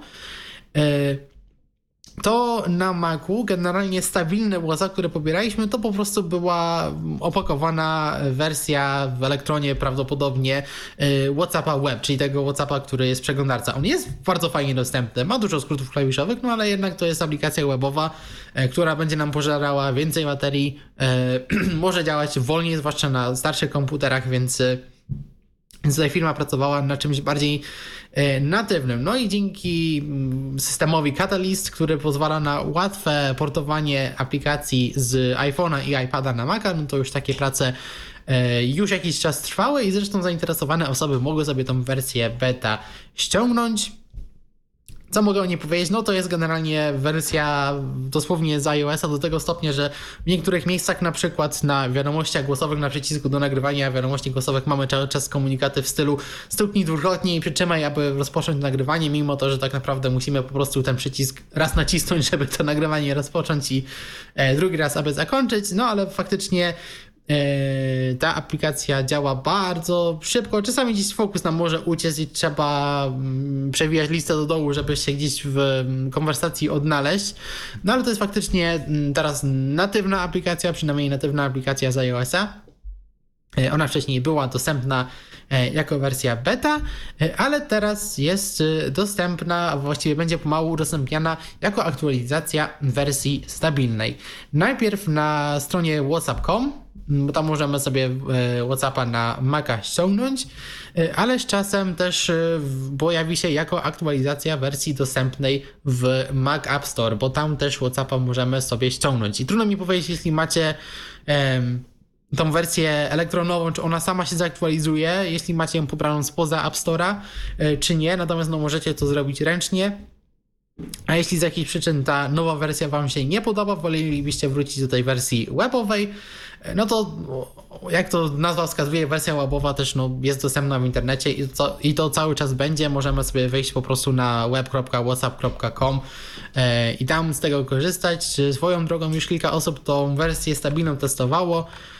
E, I niestety cały czas e, nie mamy tej opcji, która została obiecana i właśnie na stronie WhatsApp Web wprowadzono mianowicie logowanie się e, kodem, a nie skanowaniem kodu QR, ale pewnie za jakiś czas to się pojawi.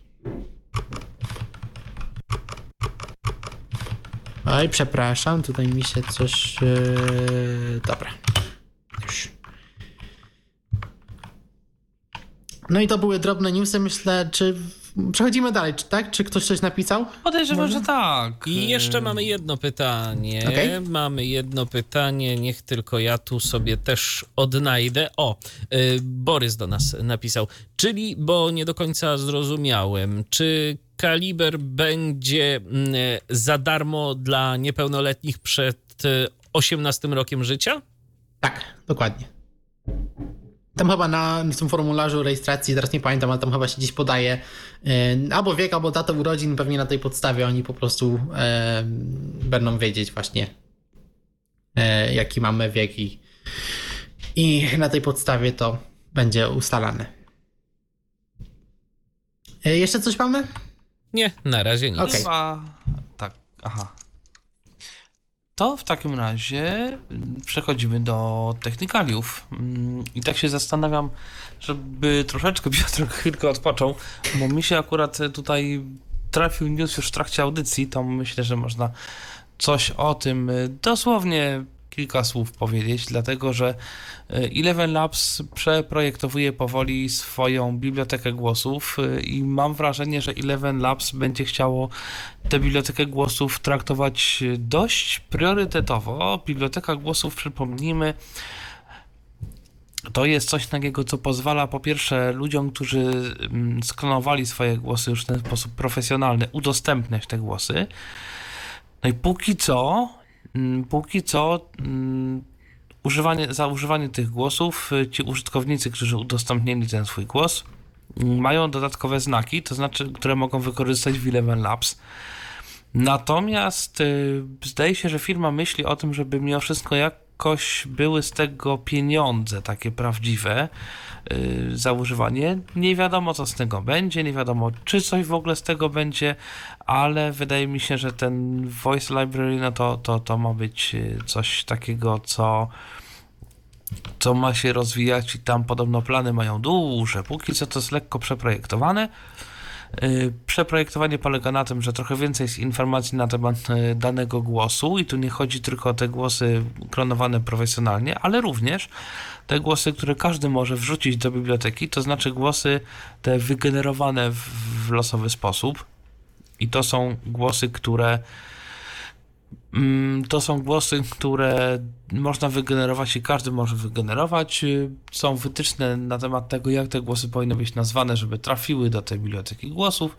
Można wyszukiwać teraz te głosy. Tam jest taki zestaw tagów, które pozwalają na to, żeby wyszukiwać głosów, które są, mają jakieś konkretne, nie wiem, zabarwienie, są jakieś narracyjne, albo e, nie wiem, spokojne, albo wręcz przeciwnie i tak dalej, i tak dalej. Chodzi o to, żeby jak najprecyzyjniej móc znaleźć głos dla siebie, bo tych głosów w tej bibliotece jest uhu, hu jeszcze trochę.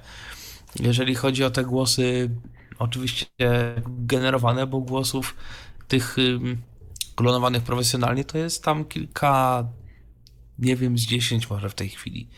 Więc e, ludzie bardzo niechętnie dzielą się tymi modelami, które e, wytworzyli jakby profesjonalnie. E, no, zobaczymy, co będzie dalej. Z drugiej strony też firma pisze i być może słusznie zobaczymy, że im wcześniej ten głos będzie udostępniony, tym on może być potem wyżej na liście głosów. Jeżeli wejdzie jakaś rzeczywiście opcja wow, to być może, jeżeli teraz udostępni ktoś swój głos profesjonalnie, być może ktoś z niego tak czy inaczej skorzysta i być może on już będzie miał jakiś priorytet potem na tej liście mm, głosów, bo ona jest domyślnie sortowana od głosów popularnych, znaczy tam jest ten trending, czyli to, co jest jakby chwilowo jakby popularne, zdaje się.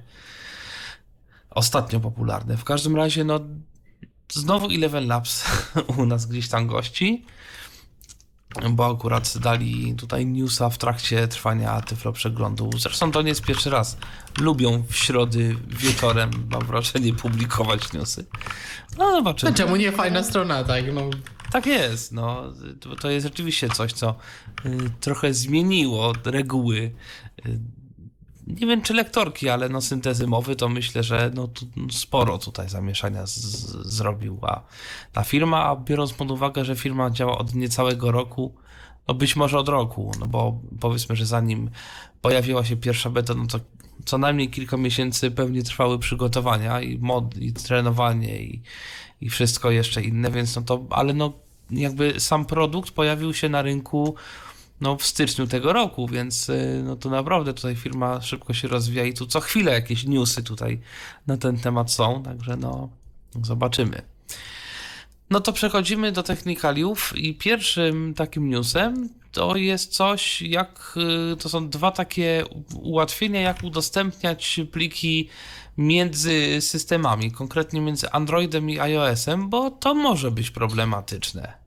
Właściwie tutaj niestety Androidem a Maciem. Fajnie było, gdyby te narzędzia też działały z iOS-em, przynajmniej w dokumentacji obu tych narzędzi e, to nie jest wymienione. Natomiast e, o co tutaj chodzi, to generalnie e, to są narzędzia, które udostępniają system przesyłania plików konkurencyjnej firmy na drugim urządzeniu. I tak na przykład mamy pierwsze z tych narzędzi, to jest aplikacja na Androida, otwartoźródłowa, nazywa się WarpShare i możecie sobie ją ściągnąć. Ona chyba nie jest w sklepie Play, natomiast na GitHubie jest plik APK, e, więc można go sobie ściągnąć i e, to jest e, implementacja systemu Apple'owskiego AirDrop na Androida. No i właśnie dzięki, dzięki temu narzędziu WarpShare możemy, używając AirDropa normalnie, więc nasz Mac będzie widział urządzenie jako mm, przez AirDrop, możemy wysyłać pliki. Wykorzystuje protokół e, AWDL, czyli to jest bezpośrednie przesyłanie plików e, po Wi-Fi między urządzeniami, które Apple wymyślił. No i właśnie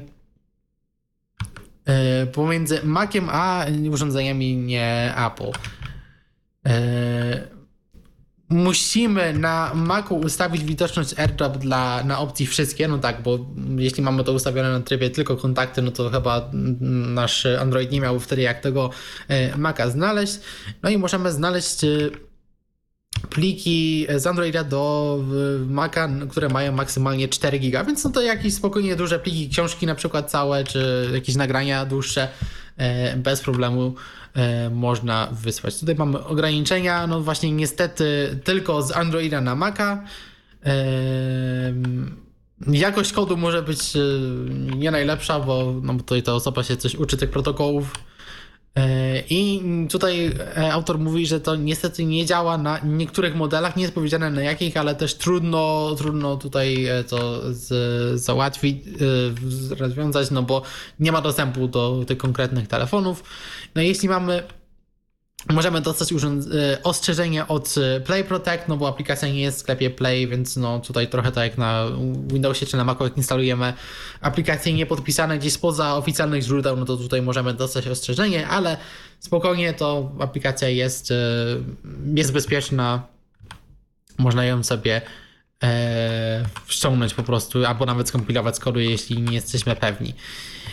E, I to jest jedno narzędzie ale możemy też e, pójść e, w drugą stronę. Jeśli nie chcielibyśmy korzystać z, e, z systemu aplowskiego AirDrop, no to możemy skorzystać z systemu, które oferuje nam od niedawno Google, a mianowicie Nearby Share. Nearby Share to jest usługa, o której też mówiliśmy. Ona pozwala właśnie generalnie na wysyłanie plików czy nawet całych folderów pomiędzy urządzeniami z Androidem i komputerami z systemem Windows. Google na razie nie wypuściło aplikacji obsługujących Nearby Share na inne systemy, mimo to, że sama aplikacja chyba powstała w jakimś silniku wieloplatformowym, no ale aplikacja jest ograniczona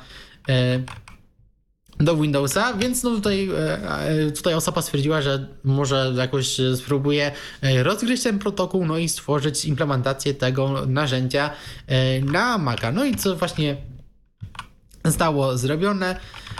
Aplikacja będzie właśnie nam siedziała w, na tym pasku menu, o którym wcześniej wspominałem, no i będzie zapisywać pliki automatycznie do katalogu pobrane. No i tutaj też niestety na razie mamy mm, ograniczenia. Możemy tylko odbierać pliki, bo autor tutaj nie znalazł sposobu, żeby odpowiedni gdzieś komunikat nadać po sieci Wi-Fi, który by na Androidzie spowodował, że urządzenie wyśle nam powiadomienie, że, że ktoś wysyła nam plik. Działa to tylko po Wi-Fi i po lokalnej sieci, więc nasz telefon i Mac muszą być na tej samej sieci.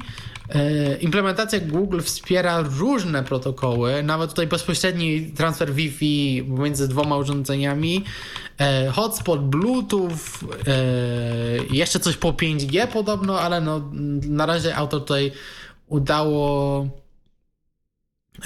udało się nie, nie udało się jeszcze autorowi to e, rozgryźć, no a bezpośrednim Wi-Fi e, nie działa, no bo Apple ma ten swój protokół właśnie do AirDropa, o którym mówiliśmy e, wcześniej. No i też tutaj widoczność naszego Maca zawsze będzie ustawiona na widoczność dla wszystkich, dlatego że ustawienie tej widoczności na na przykład tylko kontakty wymaga komunikacji z serwerami Google, a ustawienie, że jesteśmy tymczasowo widoczni, też wymaga mm, wysłania jakiegoś e, sygnału, którego też autor niestety e, na razie mm, nie rozgryzł. No i co instalacja wygląda podobnie, jak instalujemy każdą aplikację. E, na Maca mamy plik zip, rozpakowujemy go, przenosimy aplikację do katalogu i tutaj też aplikacja jest niepodpisana, więc pierwszy raz jak ją uruchomimy, system nam ją zablokuje, powie, że spróbowaliśmy uruchomić aplikację, która e, nie może być e, sprawdzona pod kątem złośliwego oprogramowania, bo nie została zweryfikowana. Naciskamy OK, później szukamy znów tej aplikacji, z menu kontekstowego wybieramy opcję otwórz i wtedy otwórz i wtedy możemy ją sobie otworzyć. No i wtedy już możemy sobie e, na przykład dodać ją do elementów, które uruchamiają się systemem, no i wtedy bez większych problemów z naszego telefonu z Androidem e, na Maca po właśnie systemie Nearby Share pliki wysyłać. No i kto wie, może za jakiś czas autorowi uda się zaimplementować możliwość działania w drugą stronę i łatwy sposób wysyłania plików na E, na nasz telefon z poziomu komputera, bo to też by się przydało na przykład, nie wiem, do przesyłania książek. Zwłaszcza na Macu, gdzie mm, ten protokół MTP, po którym telefony z Androidem działają, nie jest tak fajnie wspierany jak na Windowsie. Tak na Windowsie to się e, wyświetla wszystko w eksploratorze. Na Macu, no to niestety potrzebujemy do tego zewnętrznych narzędzi, więc fajnie, że tutaj e, deweloperzy szukają sposobów, jak przesyłanie plików ułatwić. I kolejny news. Yy, chyba znowu, tak, od Piotrka. FFmpeg Explorer. Yy, czyli kolejna strona ułatwiająca obsługę tego potężnego w sumie narzędzia. Rzeczywiście FFmpeg, no przypomnę, to jest takie bardzo zaawansowane narzędzie do no powiedzmy ogólnego działania na plikach multimedialnych. Audio, wideo, można je konwertować, no, no, różne różności można z tymi plikami robić tym narzędziem. No właśnie, bo to niedawno Paweł mówił o narzędziu, które też właśnie pozwala nam okiełznać to łatwiej, bo to jest, to jest narzędzie terminalowe, e, które nawet jak na takie narzędzia ma bardzo skomplikowaną składnię i za każdym razem jak chciałem coś z tym narzędziem zrobić, no to Właściwie zawsze gdzieś musiałem albo mieć otwartą dokumentację, albo po prostu szukałem gdzieś na Stack Overflow czy tego typu stronach, jak konkretną rzecz wykonać, bo e, no, oprócz tego, że to narzędzie może nam pliki skonwertować, to może nam je w jakiś sposób e, obrobić. Nie wiem, chcemy, mamy plik audio i chcemy sobie do niego dołączyć na przykład jakiś obrazek, czy jakiś tekst, może jakąś wizualizację, zrobić z tego film. E, ale też możemy mm, dodawać do naszych plików różne efekty, zarówno audio i wideo. No i powstała strona właśnie FFmpeg Explorer. E, adres w sumie jest prosty, więc mogę go na, wam podać. E, ffmpeg, ffmpeg .lav.io e, Tutaj możecie sobie wejść i co znajdziecie na tej stronie? E, na górze mamy składnię, e, którą musimy do, gdzieś do terminala wpisać, a pod spodem mamy interfejs, który nam pozwala sobie taki łańcuch przetwarzania audio stworzyć. I to działa bardzo podobnie do, w sumie do hijacka, czy do na przykład Reapera, gdzie dodajemy różne efekty, bo możemy sobie taki łańcuch efektów stworzyć. Tutaj nawet mamy na tej stronie załadowany e, załadowany przykładowy materiał filmowy, mm, który który może nam, e, który nam pozwoli przetestować to narzędzie. Mamy załadowany plik wideo, który też ma dźwięk. Możemy sobie to wszystko pozmieniać i mamy na, na górze strony e, przycisk e, render preview, który pozwoli nam po prostu przetestować nasze efekty. No i pod spodem e, właśnie tego przycisku Mamy listę rozwijaną, która pozwala nam zdecydować, czy szukamy e, filtrów audio czy wideo, no i pod spodem mamy dostępne filtry. I tych filtrów jest dużo. Ja może kilka przy, przeczytam. Zobaczycie, że to naprawdę nie jest tylko konwerter, bo mamy kompresor. E, mamy w sumie nawet dwa kompresory. E, mamy echo Mamy, mamy złagodzenie, prze, y, delikatne przechodzenie między jednym a drugim źródłem. E, mamy beat crusher, czyli taki, taki efekt, który nam powoduje, że ten dźwięk jest taki retro, taki zniekształcony. E, mamy od, od usuwanie trzasków. Nawet nie wiedziałem, że FFmpeg takie narzędzia miał. Oczywiście jakieś redukcje szumów. E, korektory oczywiście. No jest tego dużo i to są tylko efekty audio, e, a jeszcze mamy dużo właśnie efektów wideo, nawet, nawet e, są tutaj nawet efekty wizualizacyjne, więc jak na przykład, nie wiem, stworzyliśmy piosenkę, chcielibyśmy ją gdzieś wrzucić, nie wiemy jaki, jaki dodać obraz, to moglibyśmy sobie na przykład po prostu jakąś falę e, naszej piosenki dodać jako materiał wideo i w ten sposób sobie to zrobić. No tych efektów, nawet samych audio tu jest ponad 30, w bardzo fajny sposób możemy sobie e, przetestować i dodać.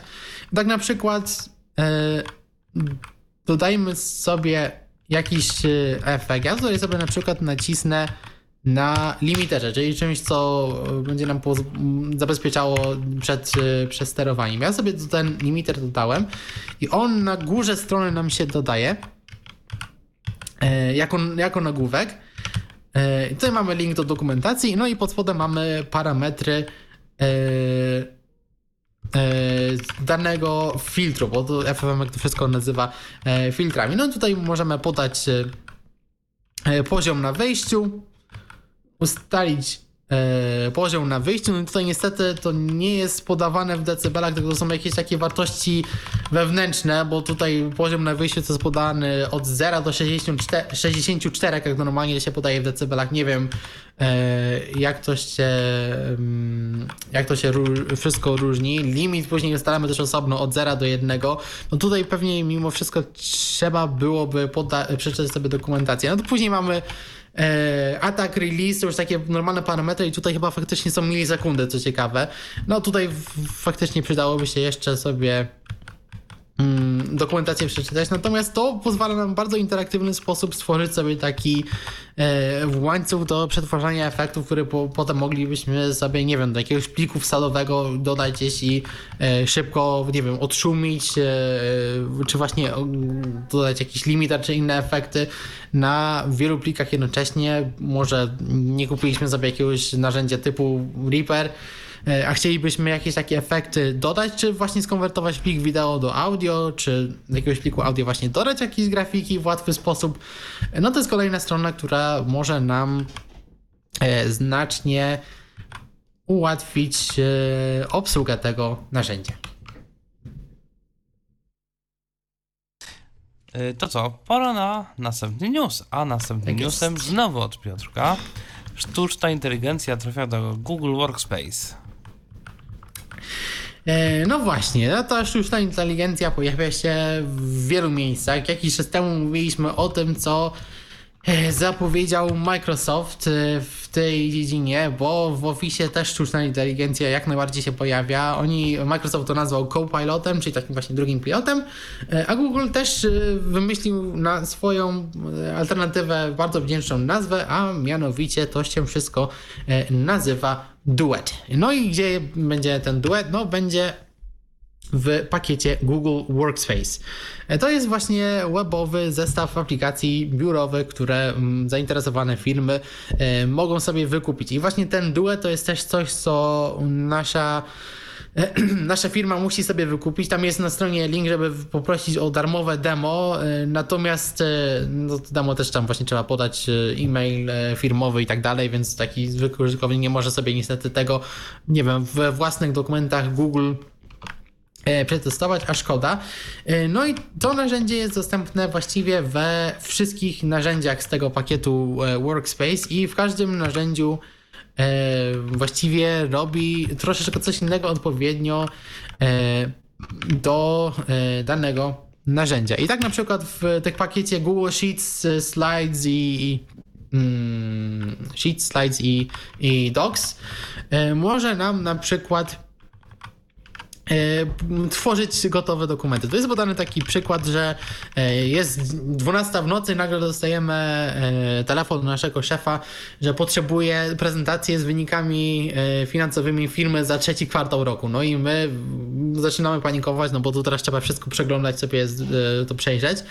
No a tutaj możemy poprosić na przykład właśnie w aplikacji Slides Duet o E, pomoc. Napisać mu, żeby nam taki, takie podsumowanie przygotował. I on wtedy sobie automatycznie po, pobierze arkusze z poprzednich miesięcy, pobierze sobie jakieś maile z Gmaila, jest na tyle mądry, że sobie to znajdzie.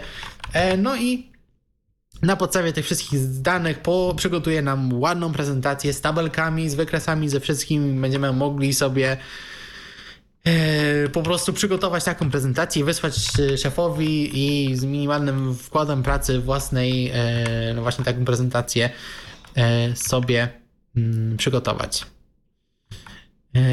Następnie, co nam może pomóc w Google Meet, czyli w spotkaniach. Jeśli mamy dużo spotkań, w których musimy brać udział, tak tutaj pisze firma, E, mogą być momenty, kiedy trudno nam e, daną osobę zobaczyć czy usłyszeć. Złe oświetlenie, e, zła jakość mikrofonu. Będziemy tutaj, tutaj jest napisane, że będzie poprawa właśnie obrazu i dźwięku, stu, moduły Studio Look, Studio Light i Studio Sound, natomiast niestety nie jest powiedziane, co te moduły mają robić, więc pewnie, no, jeśli chodzi o dźwięk, to pewnie będzie jakieś utrzymanie. Może coś więcej, jestem ciekawy, czy jakoś znacząco jakość dźwięku się wtedy poprawi. E, natomiast to nie jest wszystko, e, bo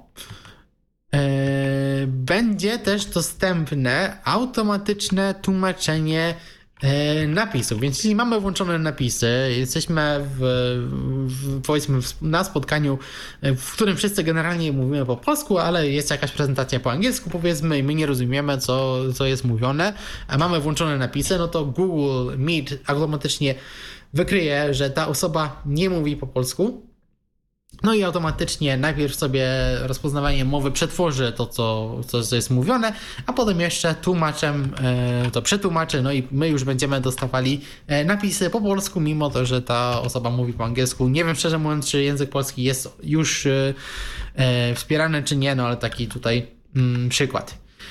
E, następna rzecz, którą e, ten, ta sztuczna inteligencja, ten duet w aplikacji Meet może zrobić, to może nam takie e, spotkanie podsumować. Możemy go po prostu poprosić, żeby nam sporządził notatki ze spotkania I on po prostu będzie wtedy słuchał tego, co się dzieje, no i jakieś e, takie główne punkty spotkania nam e, automatycznie podsumuje. Kiedy spotkanie się skończy, to każdemu z e, członków tego spotkania wyślę maila z takim streszczeniem. E, ale też e, powiedzmy dla kogoś, kto spóźni się na to spotkanie, nie wiem, może po prostu nie zdążył wrócić do domu, coś się stało z internetem, jest pierwsze 20 minut go nie było, E, po zalogowaniu się to ten duet może mu wysłać o, o to, to, co przegapiłeś e, przez te ostatnie 20 minut, że nawet jeśli ktoś się spóźni, to będzie wiedział o czym jest e, właściwie mówione. A jeśli my coś przygotowaliśmy sobie, ale nagle okaże się, że nie możemy naszych pomysłów sprezentować, no to duet może to zrobić za nas. Możemy mu zostawić jakieś informacje, będzie funkcja attend for me, czyli weź udział za mnie. E, co nawet pamiętam, były jakieś eksperymenty na YouTube, tam ktoś wrzucał jakieś e, deepfake'i swoje na spotkania i to nawet jakoś działało. No to, to jest bardziej inteligentne bo będziemy mogli takiej, temu duetowi zostawić wiadomość, którą chcemy, żeby została zostawiona, no i w odpowiednim momencie e, ten duet po prostu naszą wiadomość otworzy. Nie wiem, czy tutaj będziemy mówić tekst, czy jakoś się nagrywać, chyba tak, będziemy po prostu nagrywać się jakoś. E, no i po prostu w odpowiednim momencie nasze nagranie zostanie puszczone, a potem duet nam wyśle podsumowanie. Tak jak wcześniej mówiłem, no to podsumowania będą, no i e, one faktycznie będą. I na koniec tutaj, co nie jest tyle związane ze sztuczną inteligencją, ale to jest powiedziane, e, Google Chat dostał nowy interfejs. E, Google Chat, e, jeśli nie wiecie o co chodzi, spokojnie, bo Google co chwilę wymyśla nowe aplikacje do komunikacji, co chwilę zmienia ich nazwy. To jest coś, co kiedyś było aplikacją Hangouts. No i generalnie w dużym skrócie, co się stało, będzie nowy nowy ekran główny, gdzie, który będzie nam jakoś dokumenty podsumowywał, e, pokazywał nam, jakie wiadomości przegapiliśmy. No i też będzie e, funkcja łatwego utworzenia tak, e, pokojów głosowych, jeśli chcemy szybko zalogować się do mm, rozmowy głosowej, które mogą szybko być skonwertowane na takie całe spotkania w Google Meet. E, więc co będzie dostępne? Generalnie z tego co czytałem, ta aplikacja bardzo upodobniła się do Teamsów Microsoftowych, więc no, te wszystkie aplikacje generalnie wyglądają coraz bardziej podobnie, robią to samo, no ale tutaj zależy e, kto w jakim ekosystemie po prostu siedzi. No i tutaj chodzi o to, żeby nawet te osoby po prostu w, w danej usłudze e, utrzymać. No i tutaj jest y, obiecane, że to wszystko będzie zabezpieczone. Oczywiście też w Gmailu już wcześniej pojawiła się, pojawiła się sztuczna inteligencja, która nam pozwoli ładne odpowiedzi na wiadomości stwarzać. Więc możemy mu powiedzieć, co, jak chcemy odpowiedzieć tam jednym zdaniem, a on nam to e, rozpisze na, na dłuższą wiadomość, może przetłumaczy nawet, więc to też się może e, przydać. No i tutaj właśnie ma być nasza prywatność zachowana. No i zainteresowane firmy mogą już się zgłaszać, żeby e, tą usługę przetestować. No ale tutaj, jak mówiłem, no już musimy faktycznie e, mieć do tego firmę. Jeszcze a propos sztucznej inteligencji od Google'a, też wiem, że jest testowany notatnik ze sztuczną inteligencją. O to się teraz nie pamiętam, jak to nazwali bodajże po prostu Notepad ML i tam też y, to wygląda tak, że podajemy mu e, dane źródłowe w tej wersji alfa wczesnej, który, do której dziennikarze mieli dostęp, tam można było do chyba pięciu dokumentów e, podać. To mogą być prezentacje, to mogą być strony internetowe, dokumenty, a potem możemy po prostu sobie z tym dokumentem e, rozmawiać. Więc możemy mu jakiś materiał źródłowy e, podać, no a potem poprosić, żeby mu nam coś streścił, odpowiedział jakieś pytanie, na jakieś pytania przy, po analizie tekstu. No i ponoć to działa bardzo fajnie, zwłaszcza, że nie ma takich tendencji do halucynacji, bo skupia się generalnie tylko na na tym, co my mu damy, tak? Więc jeśli zapytamy o coś, co nie jest e, gdzieś powiedziane w tekście, który mu daliśmy, to on powie, przepraszam cię, ale no w tekście, który mi podałeś, e, tej informacji nie ma. Tam jakieś ograniczone wyszukiwanie w internecie też jest, ale to jest e, właśnie bardzo ograniczone, żeby jakichś złych informacji nam nie podało. To jest stworzone bardziej po to, żeby nam było łatwiej pracować z własnym tekstem. No i ostatni, no nie to, że news, bo to znowu yy, zestaw newsów, czyli drobne newsy technologiczne i jakby się nie zdziwić, no z Piotrka. No tutaj faktycznie będą dosłownie e, drobne newsy. E, po pierwsze, tutaj bez większego zaskoczenia Apple już oficjalnie potwierdziło, że 12 września odbędzie się następna konferencja, bodajże nazwa tego będzie, to jest Wanderlust. No i co będzie zapowiadane? Nowy sprzęt. Czegoś się spodziewamy? Nowych iPhone'ów, e, iPhone'ów 15, e, nowych zegarków, e, no generalnie chyba tutaj o tym się mówi najbardziej. Może jakieś nowe iPody, ale generalnie głównie tutaj będą e, iPhony i zegarki, może jakieś nowe Maki, ale no tutaj głównie będzie chodziło raczej właśnie o e, iPhony. Więc co będzie 12 września, to będzie wtorek, e, pewnie o godzinie 19, jak to zwykle bywa. Raczej będzie audiodeskrypcja, no i na pewno jak już to to spotkanie się odbędzie, to powiemy Wam dokładnie, e, co zostało ogłoszone. Nowe iPhony zapowiadają się dosyć ciekawie, no bo na przykład mogą mieć porty USB-C, o tym się mówi. E, iPhony Pro 15 pewnie będą miały nowy przycisk, o tym też już wspominaliśmy. Zobaczymy, co tu będzie się działo. E, teraz wracamy do konkurencji, bo będziemy mówić o Google, a mianowicie Google e, w aplikacji YouTube tylko na Androidzie na razie testuje nową funkcję, która myślę może się Wam spodobać, bo pozwoli nam szukać piosenek e, poprzez nucenie lub puszczenie fragmentu, czyli to, co mieliśmy wcześniej w asystencie Google na przykład, e, czy w Shazamie, no ale teraz to będzie gdzieś dostępne na YouTubie, pewnie gdzieś na obok przycisku wyszukaj, tak, mamy ten przycisk wyszukiwanie głosowe, może tam to po prostu będzie, że jeśli nic nie powiemy, a zaczniemy po prostu sobie śpiewać czy nucić coś, to on inteligentnie nam po kilku sekundach wykryje o jaką piosenkę nam chodzi i po prostu od razu wyświetli nam E, filmy na YouTubie, które mogą nas e, zainteresować. No i myślę fajna funkcja. Na razie to jest tylko na Androidzie testowane, ale mam nadzieję, że to będzie gdzieś bardziej szerzej dostępne nie tylko na Androidzie i nie tylko dla nielicznych, bo wydaje mi się, że funkcja e, wygląda bardzo ciekawie. No, wiele osób jak szuka jakiejś piosenki, no to zazwyczaj swoje poszukiwania e, właśnie zaczyna od, e, od YouTube'a, więc mam nadzieję, że to dziś będzie e, szerzej dostępne. I na koniec tutaj taka informacja, bo niedawno pojawił się w, Unii Europejskiej wszedł tak zwany Digital Services Act i to jest taki dokument, który wymaga kilka rzeczy od e, dużych firm technologicznych, między innymi zgłaszanie nieodpowiednich treści czy nielegalnych treści, e, ale też powinien dawać użytkownikom informacje skąd dane reklamy się pojawiają lub dlaczego widzimy dane treści, a także możliwość wyłączenia algorytmów, które właśnie mogą być gdzieś jakoś kontrolowane E, przez reklamy. No i tutaj duże firmy, które polegają na algorytmach, dodają dzięki temu opcję e, wyłączenia tych algorytmów. I tak e, takie trzy największe usługi, które głównie właśnie opierają się na algorytmach, to jest właśnie to jest Facebook i Instagram od Mety i, i TikTok. Za jakiś czas zaoferują użytkownikom w Unii Europejskiej e, możliwość wyłączenia całkowicie sobie algorytmów. I wtedy jeśli to wszystko powyłączamy, no to będziemy e, widzieli takie stricte chronologiczne osie czasu.